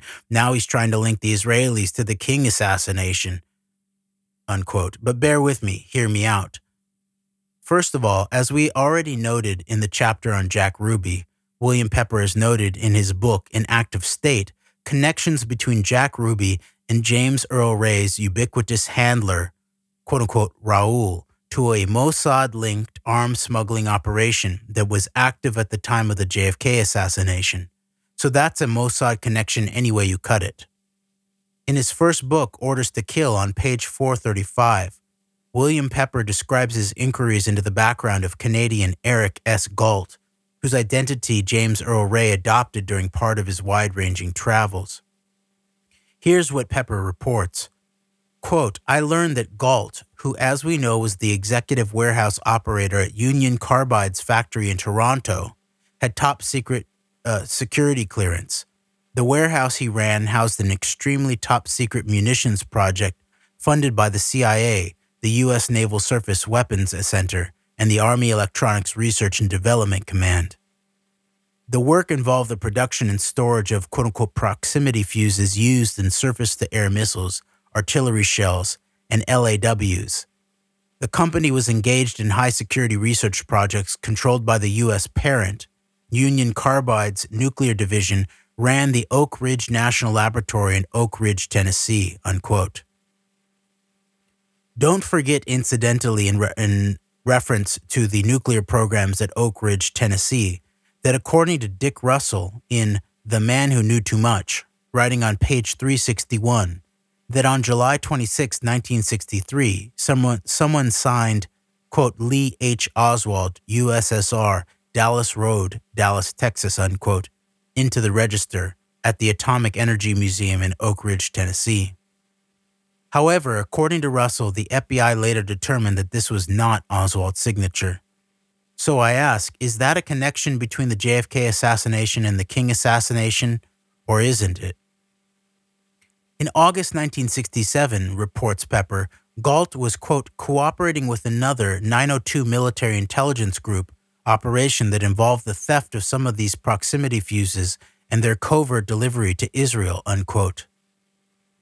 According to Pepper, he obtained, quote, a confidential memorandum issued by the 902nd MIG on 17 October 1967, which confirms and discusses this operation, Project Mexpo, which was defined as a quote military material exploitation project of the Scientific and Technical Division S&T in Israel unquote.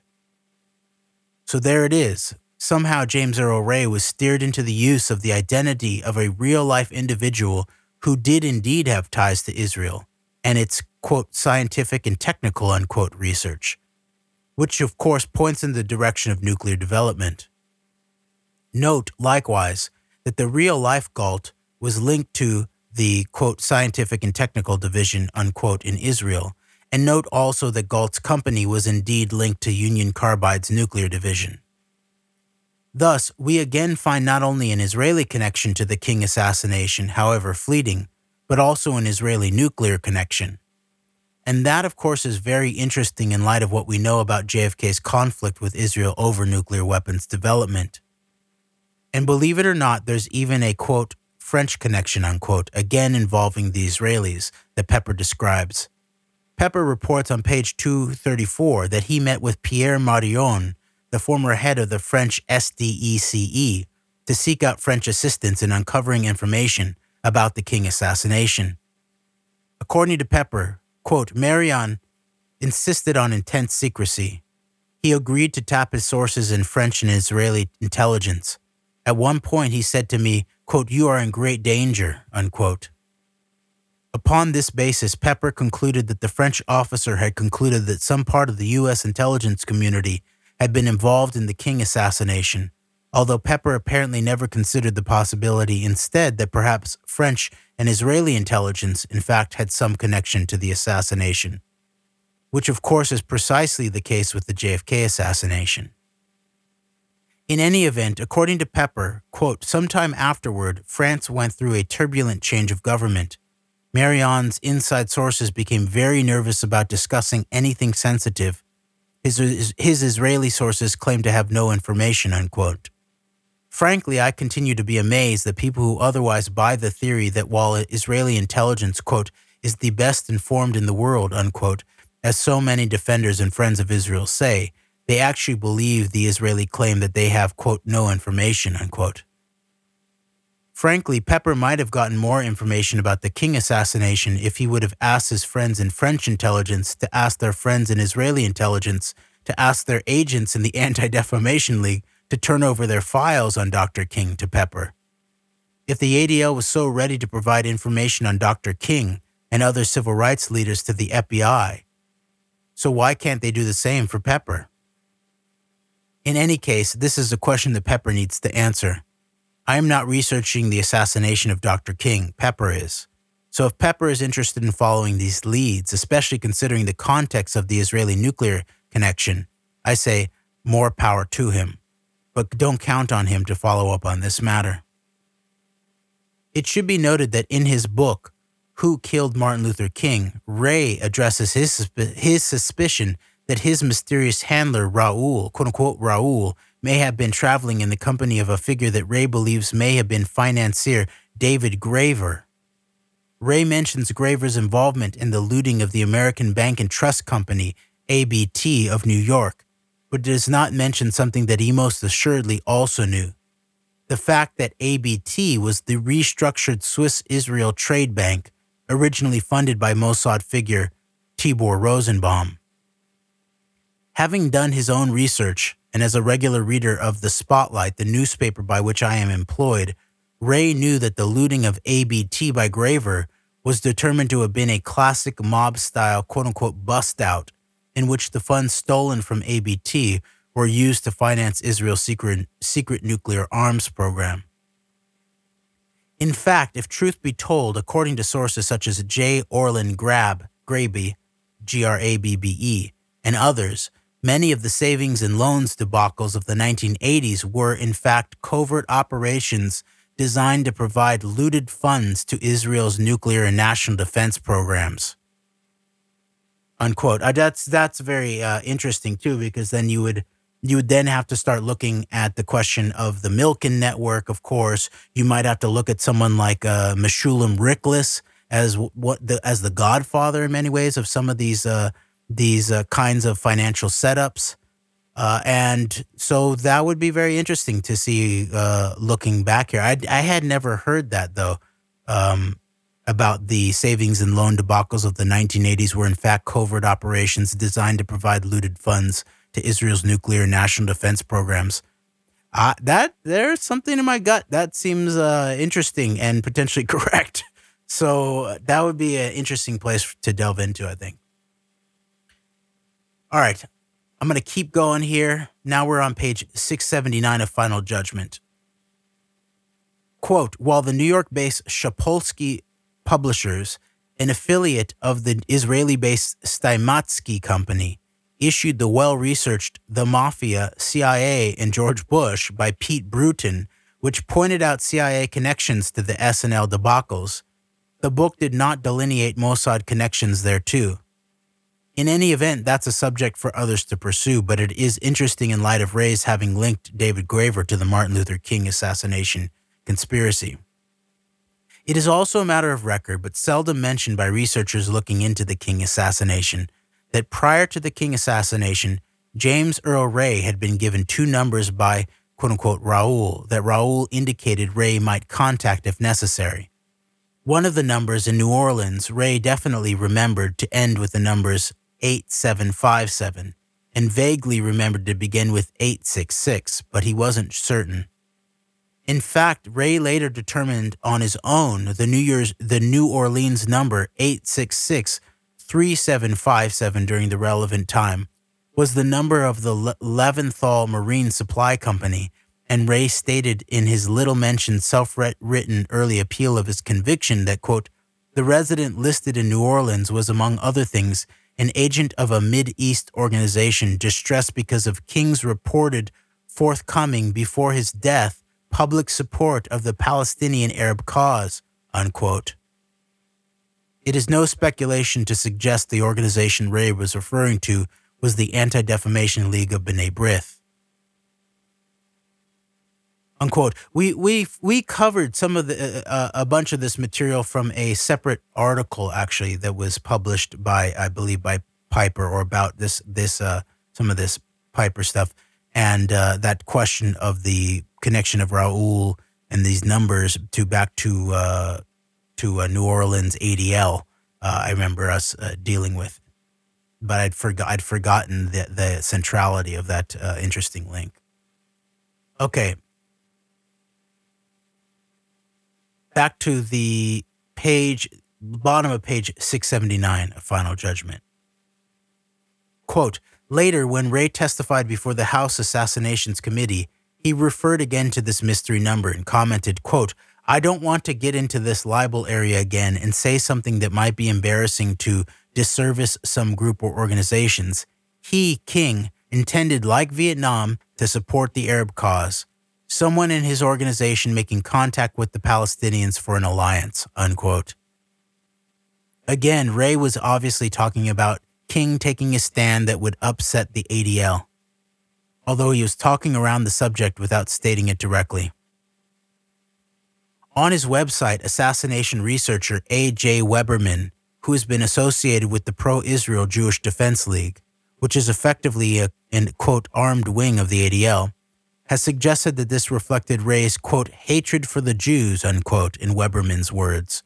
But Weberman concluded that Ray, quote, blamed the Mossad, unquote, for King's assassination, a fact that very few assassination researchers seem to be aware of.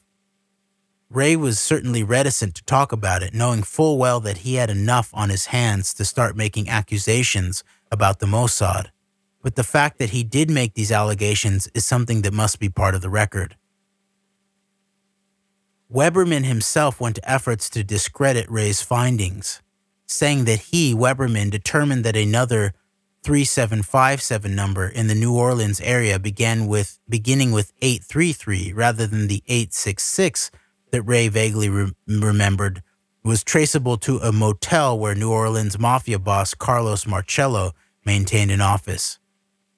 However, Ray did not remember 833 as the number. He remembered, however, vaguely the number 866. However, the motel number, Greg. Um, I was just going to say, I was, uh, I just briefly looked at this uh, AJ Weberman, who's referenced here. yeah, yeah. And uh, AJ Weberman, um, this is just a just an excerpt from uh, might get a little bit of an idea of like the type of circles this person runs in. Um, there's an ask um, in his Wikipedia profile under other activities. In 2002, Weberman, along with the Jewish Defense Organization and JDO chief Mordecai Levy, were successfully sued for libel in Brooklyn, New York. The jury stated that Weberman was responsible for $300,000 of the $850,000 judgment.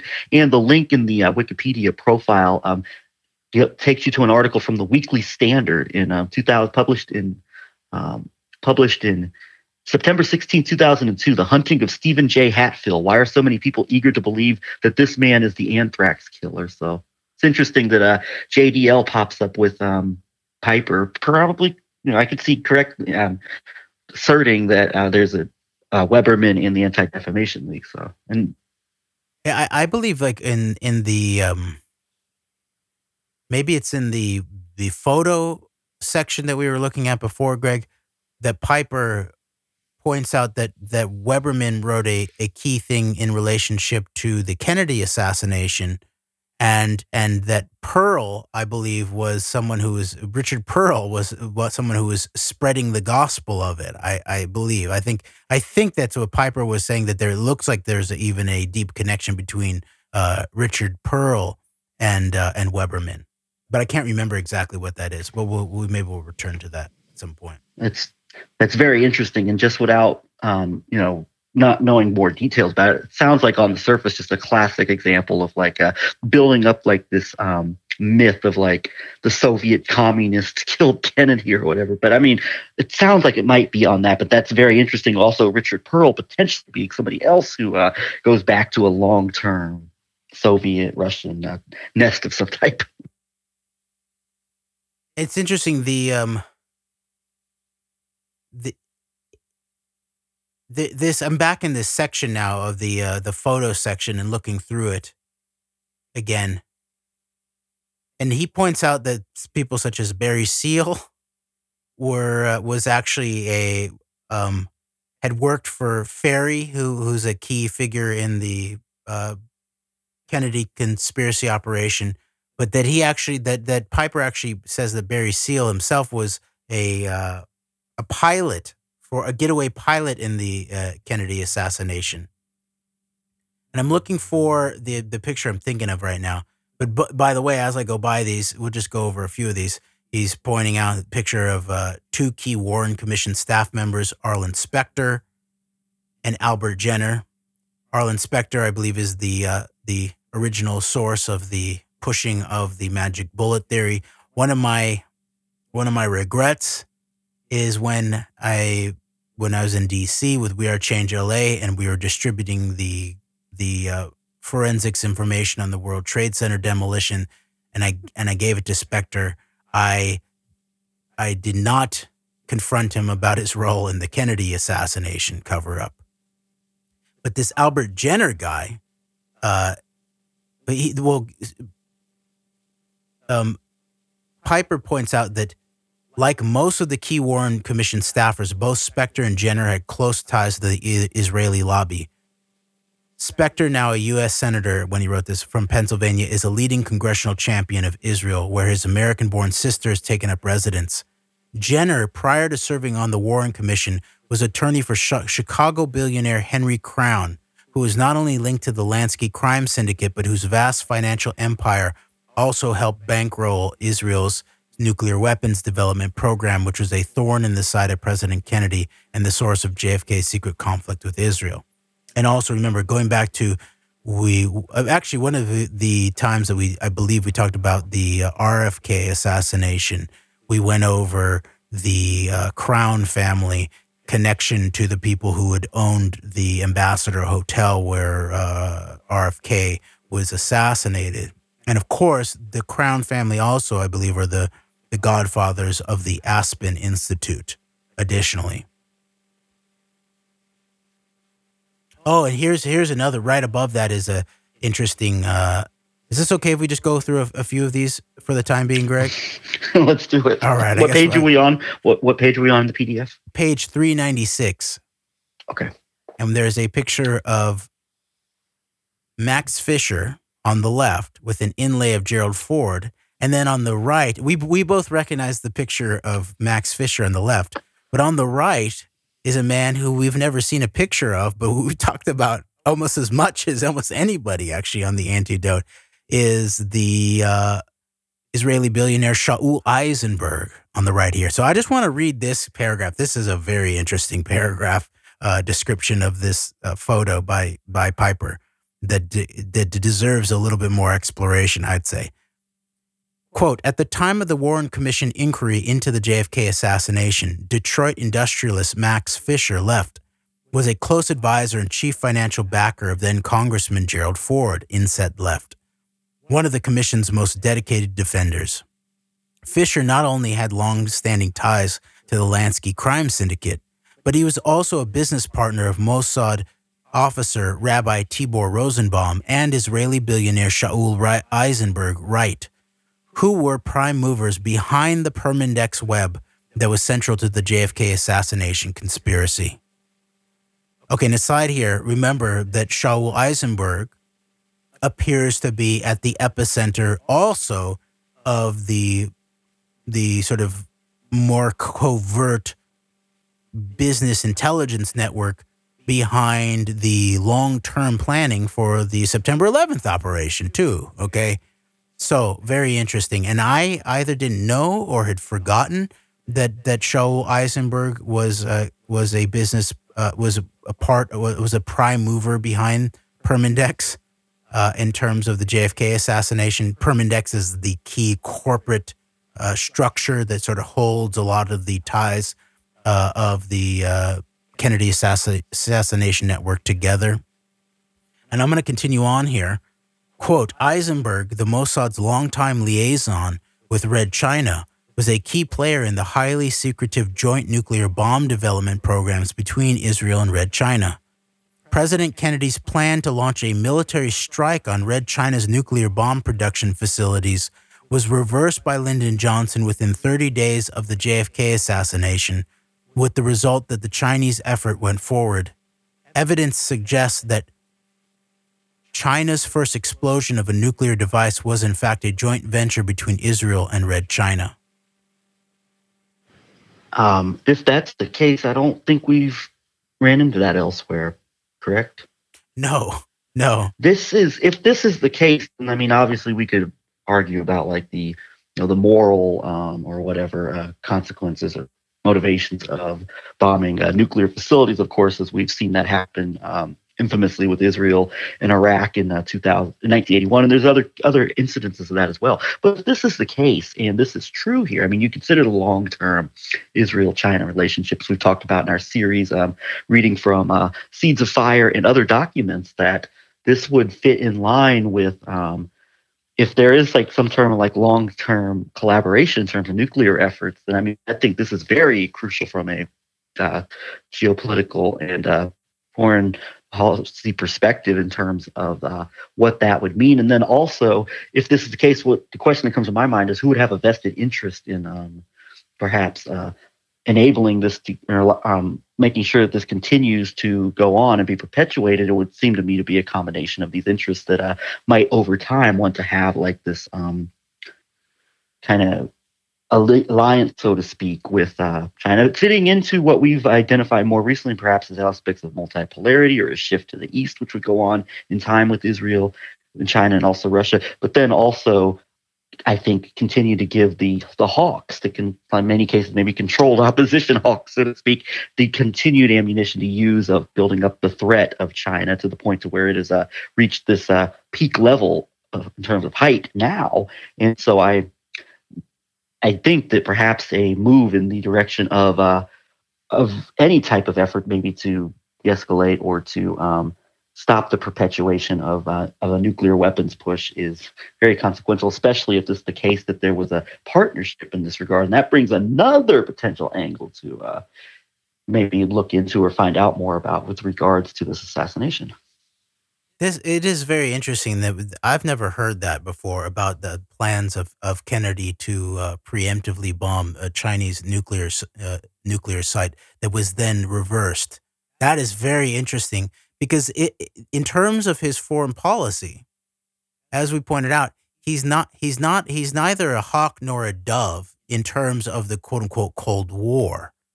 He saw an actual way out of the Cold War, is what it looks like However, in a lot of this, it looks like Kennedy was a hawk on nuclear proliferation. The nuclear non-proliferation uh, agreement was passed, I believe, under Kennedy.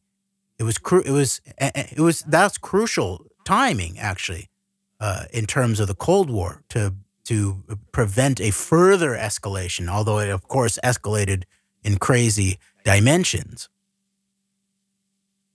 I think that was the maybe that was the test ban treaty actually that was done under Kennedy, which is interesting too because the I can't remember which one it was, the non-proliferation treaty or the test ban treaty.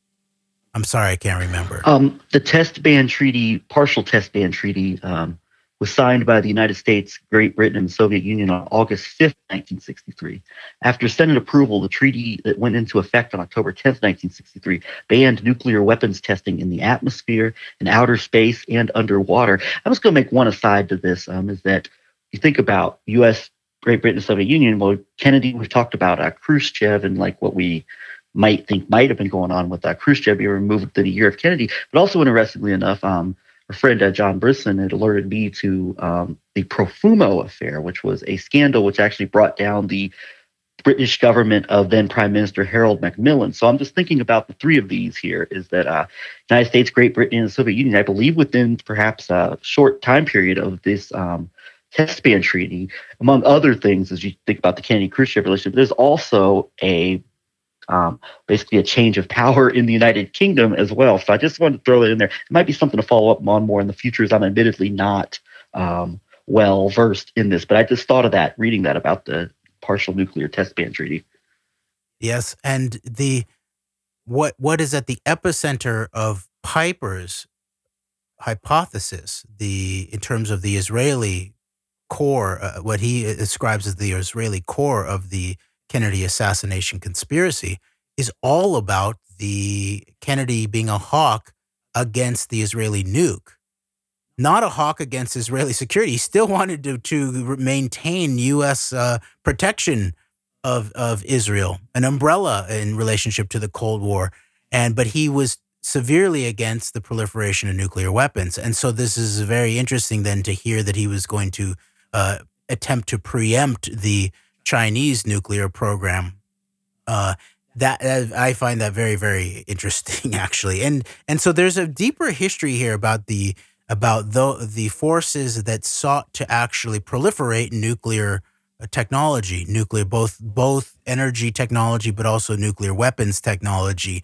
And there's a very strange moment there, I think, in the 30s, uh, surrounding Caltech, of of this sort of secret Soviet cell that included uh, a, a, Caltech professor, but also um, um, Oppenheimer's brother, I think, was part of it. But also the father of the Chinese uh, rocket program was part of this cell. But also the um, Frank Malina, I think his name was, is the father of, I believe, Christine Maxwell's a husband. One of the Talpiot twin Maxwell's husband was part of this crew. Uh, Jack Par- Jack Parsons, the father, uh, with some of you know, like someone like Malina, uh, as the I think they were called the Suicide Squad or the Suicide Boys or something like that. Part part of the founding of the JPL Jet Propulsion Laboratory, and so the the conjunction there of all these key figures in terms of and by the way, there's a whole history of Jack Parsons actually apparently looking like he eventually became some kind of Israeli agent and and and getting papers, nuclear papers, potentially definitely what uh, rocket papers out of I believe it was Hughes, I think, in Southern California, and then bringing them, having been caught at some point, but having then gone to work in Israel in terms of their early rocket programs. So you can really see a very interesting early background there of a group that ultimately ended up proliferating nuclear rocket technology. I think you'd have to you'd have to say that. And I, I to sort of see this potentially organizing principle in relationship to Kennedy as an anti-nuclear proliferation hawk at some level I think it helps explain a, a, a, good bit more in terms of some of his motivations and also some of the motivations of people uh, against him. So, all right, let's. I want to read a couple more panels from this early uh, sections of earlier section of Final Judgment, where he has all these very interesting photos and I did I found the what I was thinking of in terms of Weberman and Perle. So I'm going to read this uh, page panel. I'm on page 389, Greg. Okay, quote, former CIA officer Victor Marchetti or Marchetti Left alleged in an article in the Spotlight in 1978 that the CIA planned to frame CIA operative E. Howard Hunt, Center, for involvement in JFK's murder. Evidence indicates CIA, Israel's CIA ally, James Angleton, was behind the scheme to frame Hunt. Angleton's confidant, journalist Joe Trento right, believes Angleton sent Hunt to Dallas in November of 1963, and then 15 years later leaked a CIA memo placing Hunt in Dallas at the time of the assassination. Hunt was working with many of those involved in the assassination and knows far more than he will admit. Hunt seems to have been part of what some thought was a quote unquote dummy assassination attempt on JFK designed to implicate, agent, implicate j- agents of Castro, but which was co opted and turned into the quote unquote real thing. It is likely Lee Oswald was manipulated in this fa- fashion, led to believe he was involved in a scheme to blame Castro for an attempt on JFK's life, when in fact he was being set up as the quote unquote patsy. And then underneath it, a picture of a um, a letter from purportedly written by Lee uh, Oswald to Mr. Hunt, and then on the right, the uh, the front of a book titled "Coup d'État in America," with an inset of Richard Perle's face there.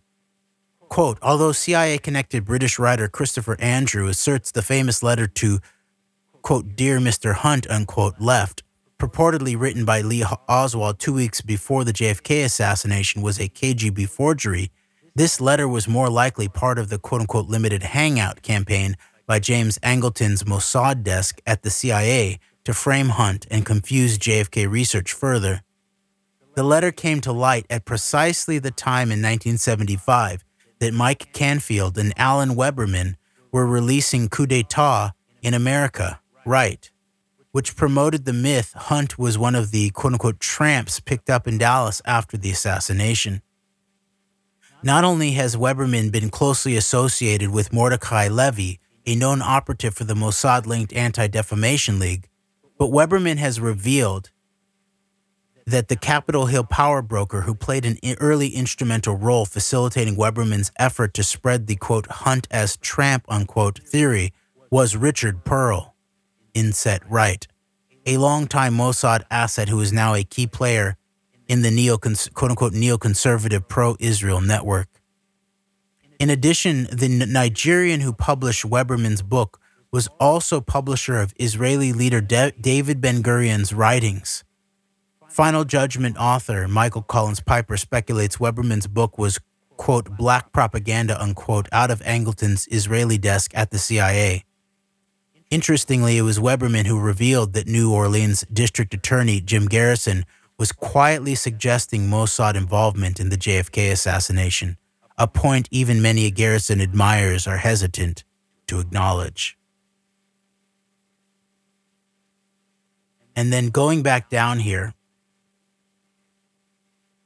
Oh, by the way, would those Garrison admirers include the aforementioned uh, Oliver Stone? uh, I would. I would think so. I would think so. Okay, let's let's read this one.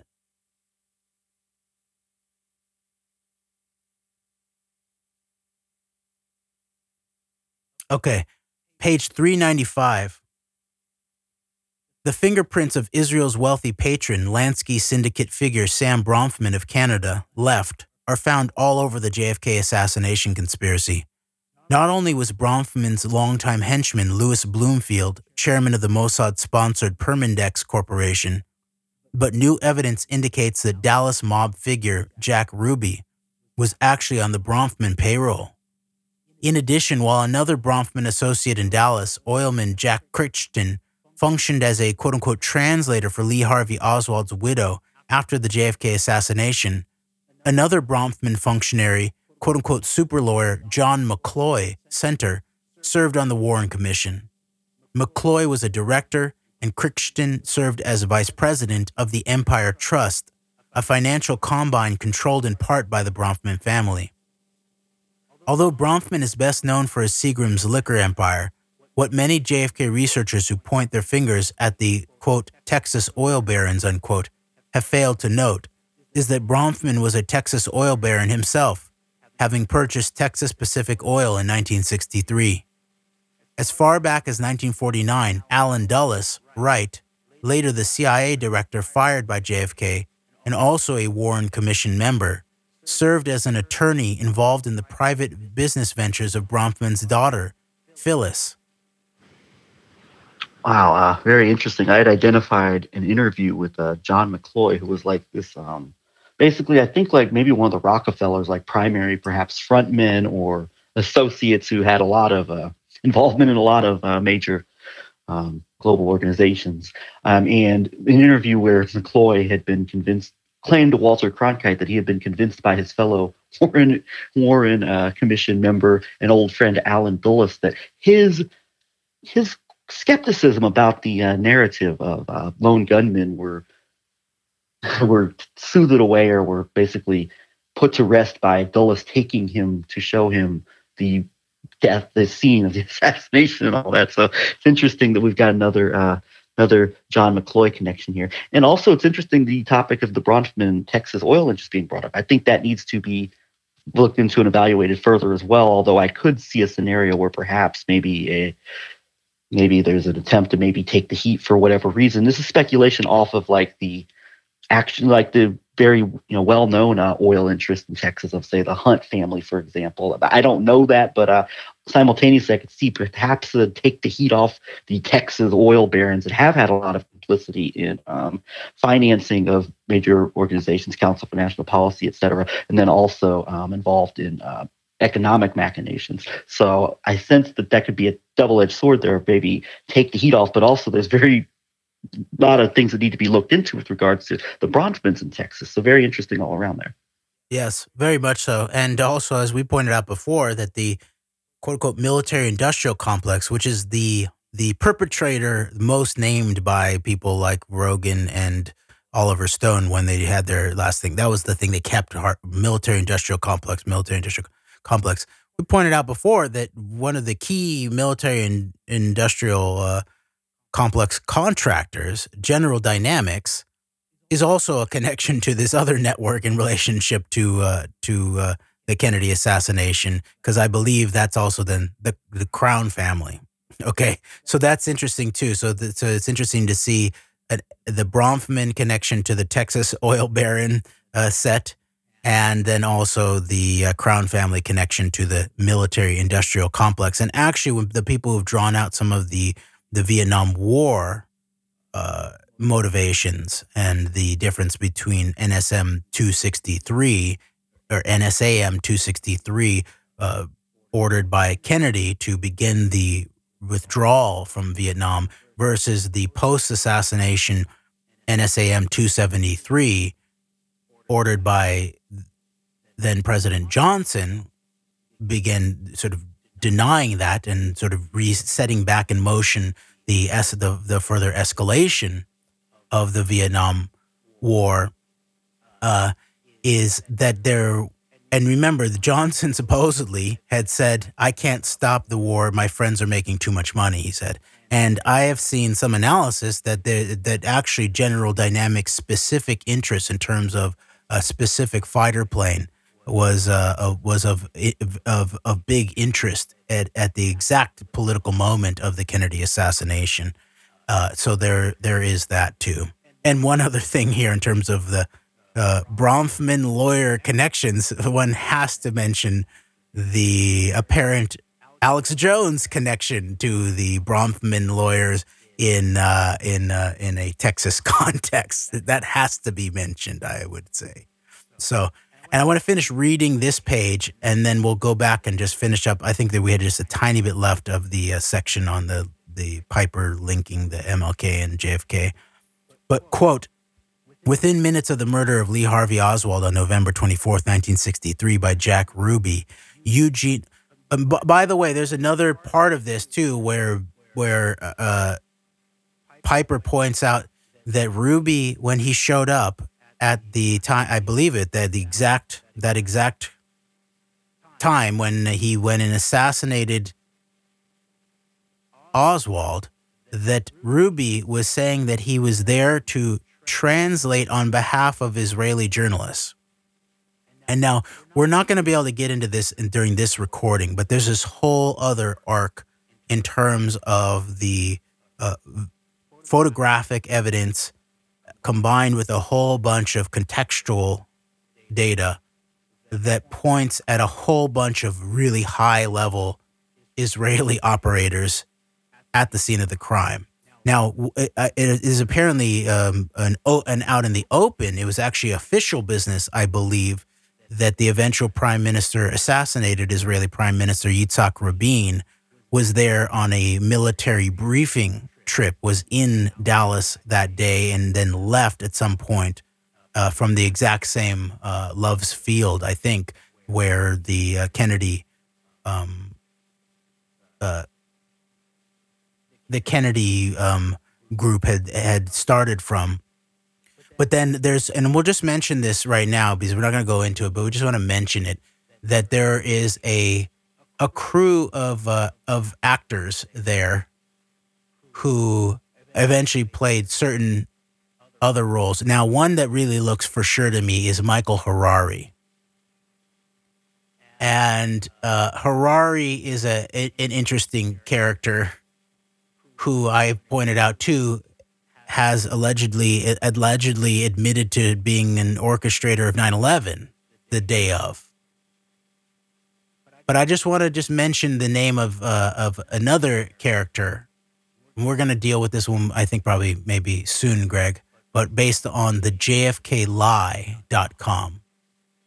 who this writer puts at the epicenter of the CIA operational sort of the connector between someone like Dulles and Angleton at the top levels of the of Central Intelligence to the actual operation. How do you actually pull the thing off? He claim he asserts that what he makes sense to him is a man named Stuart Bolten, who's the father, by the way, of Josh Bolten, and was seen as the highest uh, uh, level uh, Jewish American in the CIA at that time. I believe. And for different reasons, given this author says that that it, it makes sense in terms of hiring Israelis to actually do the the, the assassination job. And he he asserts that Mike Harari was uh, and Yitzhak Hofi, both of whom eventually became heads of Mossad at different time they became Walkie Talkie Man and Umbrella Man, respectively. He also then, in a, a little bit more hypothetically, but uh, in terms of not as the, the photographic evidence is not quite as clear, I don't think. The, the photographic evidence is pretty clear to me in terms of the photograph of what looks looks exactly like Harari and Hofi and what's interesting is Piper seems to confuse. Ho, ho, uh, Piper goes into a whole thing about Harari being the potential umbrella man. And when both Greg and I we looked at it, it actually looks like it's the opposite. That that Harari is what's called walkie-talkie man, and Yitzhak Hofi is the umbrella man. But then this author, I can't remember his name, he then says that there, there another assassin might be Ehud Barak, and that there's a babushka, babushka lady who's been identified in the photographs surrounding the Kennedy assassination. And and this author points out that Ehud Barak would have been, you know, sort of young, 21, but still, you know, fully engaged in uh, Israeli military uh, operations by that point in his life and Ehud Barak, it's overtly, it's openly known that Ehud Barak dressed up as a woman uh, with uh, with the brunette hair at some point and to do a Mossad operation. So this is a very interesting, and this is the most specific hypothesis that I've heard of specifically which Israelis were involved, and so that's quite a crew there if this is is the case and it makes sense. This guy's hypothesis makes sense to me that if you're if you're uh, you know a high level operator in the Central Intelligence that's looking to make sure that this thing happens goes off correctly, you're going to not only shop it out to a uh, you know a an a, a quote unquote functional ally who has a track record of uh, serious covert operations, but then at that point you're also going to shop it out to their their highest level oper- their most their most effective operatives. And so then the presence of all of these individuals as key Israeli operatives over the years is is very very interesting. So I just wanted to bring that in at this point uh, uh, in terms of um, what we will maybe get into a little bit more at another time. All right, back to finishing up with Final Judgment for now. We are on page 395 of the photograph section Quote, within minutes of the murder of Lee Harvey Oswald on November 24, 1963, by Jack Ruby, Eugene Rostow, then dean of the Yale Law School, began lobbying President Johnson for the establishment of what became the Warren Commission that covered up the truth about the JFK assassination. Rostow's pivotal role in the affair remained a secret until 1993. A longtime high level figure in the Israeli lobby, Rostow was a board member of the Jewish Institute for National Security Affairs, JINSA. I remember Perle, right, too, which has been described as being, quote, run by individuals closely identified with Israeli interests and may be regarded as a virtual lobbying organization for the state of Israel, unquote. A fanatic hardline Cold Warrior, Rostow was a founder of the quote unquote neoconservative Committee on the Present Danger, which deemed Israel's security to be central to all U.S. foreign policy concerns. And um, on that note, I think we talked a little bit, we may have talked a little bit about this during our Deconstructing JFK series. I'm not positive, I can't remember, but uh, Eugene Rostow's brother, Walt Rostow, was the national security advisor to Johnson during the last three years of his presidency from 1966 until he left office in January of 1969. So All right. All right. Now we're back to page 680 of Final Judgment by Michael Collins Piper. And we will uh, finish up and, and leave it there. Quote However, the motel number had been called by Dave. Remember, this is talking about the numbers, the New Orleans numbers that James Earl Ray was uh, was remembering. Quote, however, the motel number had been called by David Ferrie linked to the circumstances surrounding the JFK assassination, so that does indeed make, at the very least, an unusual connection between the two assassinations that seems to have gone largely unnoticed. And in light of the Mossad connections to the JFK assassination, which did swirl around the activities of David Ferrie, Guy Banister, and Clay Shaw in New Orleans, it does suggest yet another, quote, Mossad link, unquote, to the Martin Luther King affair. We do know that the King family has been under heavy media attack for having dared to come to the defense of James Earl Ray, and this in itself is unusual, concerning, considering the previous favorable coverage of that family. We need not rehash the extensive influence of the Israeli lobby on the American media, but in the context of the information outlined here regarding possible Israeli connections to the King assassination, we might logically conclude that these media attacks on the King family may relate to precisely that. Unquote. And Greg, doesn't that remind you of what that other picture that we'd seen earlier about the guy who'd asked um uh, what's his name at a farmer market, farmer's market? About the Um, uh, I'm trying to Piper uh, hypothesis. What's his name? The uh, the big uh, you you know who everyone watched in America for the news. oh, Walter Cronkite. Yeah. Walter Cronkite, and then maybe we'll just finish out with uh with Walter Cronkite in terms of this. That was a very interesting. Um, there's a lot of this actually in this book, and that's why I think we, we should do some deeper dives maybe um, in this book. Wait, I can't find where that is, Greg. Do you remember where that was? Um, let's go back to the some one of the picture pages. So I'll go back Yeah. up to those. Um, we'll find it here. Just give us a moment here.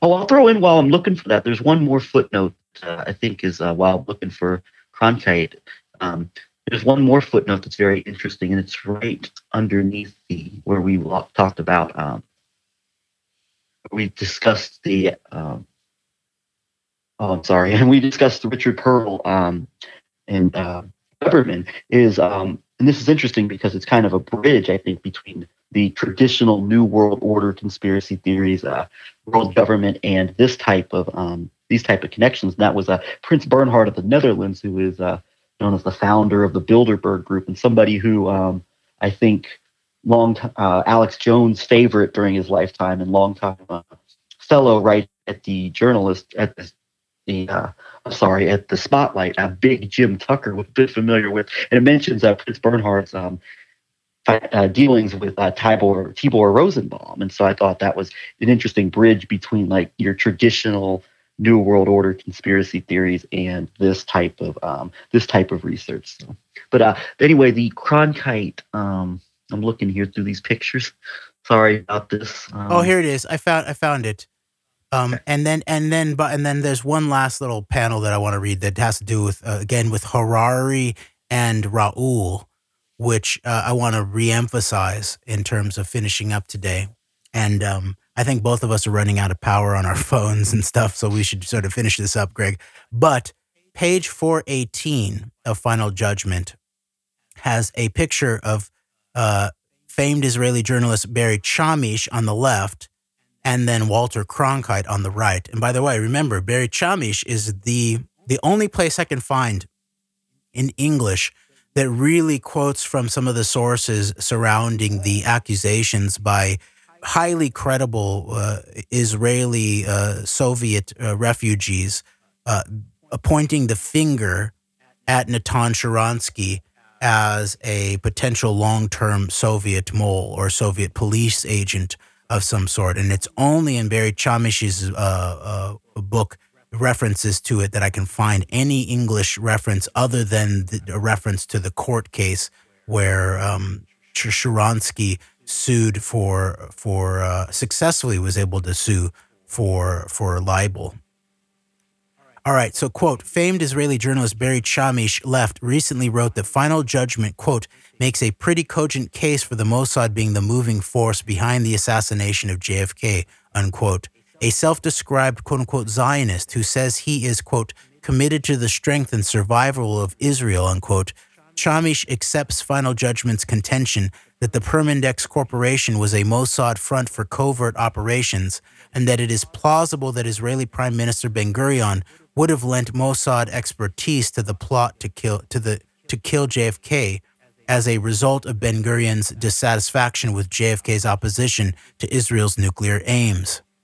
Earlier, on August 31, 1996, Ray Kalanikis, a reader of Final Judgment, encountered famed CBS broadcaster Walter Cronkite right at the farmers market in West Tisbury on Martha's Vineyard. Uh, uh was where was uh, Alan Dershowitz? This is pre uh, Alan Dershowitz being shunned on Martha's Vineyard. But an aside on that. Okay, quote: Kalanikis outlined the thesis of final judgment to Cronkite, who listened intently. Then, looking out to sea, Cronkite remarked succinctly, "Quote: I can't think of any group, with the exception of Israeli intelligence, that would have been able to keep the JFK assassination conspiracy under wraps for so long. Unquote. And I'm going up to this last picture that I was uh, that I wanted to uh, read from, which is a picture of. Um, and by the way, he does. He has a picture of Oliver Stone, and next to uh, uh in another picture of Arnon Milchan. That's very interesting. All right, here, let, let me read that. I got to read that one now, Greg. I got to read that. I'm sorry. Okay, here we go. Let's go for it. All right. When all, we're already deep into this. Okay, when Oliver Stone left, crafted his hit film JFK, focused on J- Jim Garrison's investigation of Mossad connected Clay Shaw, Stone suppressed evidence of the so called, quote, French connection, unquote, which was in fact the Israeli connection, perhaps because his chief financial backer was veteran Mossad asset Arnon Milchan right by the way, it was not Mossad; it was military intelligence. Um, it is just a point. Sometimes people use shorthand Mossad, but I really think it's important for us to begin to understand the differences between these different intelligence units and all of that. Maybe in this case, it's not that important. Probably not. But okay, quote, the veteran Mossad asset Arnon Milchan. And in fact, probably Milchan is a, a Mossad asset, whereas he actually was a Lakam, a Lakam agent. Um, Arnon Milchan, right, Israel's biggest arms dealer and a major figure in Israel's nuclear arms program. After Garrison's death, Garrison's family brought legal action against Milchan's enterprises because the family did not receive all of the proceeds their father was promised when Stone bought the rights to Garrison's memoir. Whoa. Okay. And then finally on this page, Destiny Betrayed. Quote, although James DiEugenio's Destiny Betrayed left is a fine, fact filled examination of G- Jim Garrison's investigation of Clay Shaw, DiEugenio, who has publicly scoffed at final judgment, has been careful not to explore the multiple Mossad links of the Permindex Corporation on whose board Shaw served. DiEugenio's book was published by the Sheridan Square Press, whose founders received financing from the Stern family of New Orleans, who were also contributors to the Mossad intelligence arm, the Anti Defamation League, ADL. Close friends of Clay Shaw, the Sterns were owners of the WDSU media empire, which played a central role in Shaw's sheep dipping of Lee Oswald as a pro Castro agitator prior to the JFK assassination. Although we now know Garrison recognized Mossad involvement in the JFK affair, he, perhaps wisely, voiced his suspicions only in an unpublished novel, a fact many choose to ignore. very interesting altogether. Um, you know, we talked about the issues with DiEugenio avoiding the topic of Israel and the Kennedy assassination in um, our five-part series based on his article um, deconstructing JFK. But um, it's interesting that once again, it brings to mind to me that, like as you said before, like nobody probably has put all of the answers together, so to speak. And uh, it's interesting. I mean, between Piper and the Spotlight and American Free Press and Willis Carto and all that, and um, uh, DiEugenio appears to be closely, relatively closely connected with the whole aforementioned uh, covert affairs Bill Agee um, milieu. It's interesting. One embraces full, full bore, almost like I guess the Israeli aspect of it, while perhaps running cover unknowingly for um, the Russian Soviet elements and intrigue. And then I guess DiEugenio, who I guess according to Piper has publicly scoffed at his findings at putting Israel at the center of the Kennedy assassination, also through covert affairs likely being in a very Russian uh, centric and deep history of Agee compromised uh, milieu. So that I found that to be an interesting observation. Yes. Okay. And finally, a photo on page 400 Shown above is a photo taken in Dealey, Dealey Plaza immediately after the JFK assassination. At right is the famous, well dressed, quote unquote, umbrella man, widely believed to have played a part in the assassination. Although one Louis Steven Witt later claimed he was the quote, umbrella man, many JFK researchers dispute his claim. Although the quote unquote umbrella man's companion is often said to be quote Latin looking unquote, a veteran of Middle East travel told Final Judgment author Michael Collins Piper that the individual instead has the appearance of a typical Sephardic Yemenite Jew. In fact, the quote, umbrella man, unquote, may be famed Mossad assassination specialist Michael Harari, see below, who was in the field in 1963.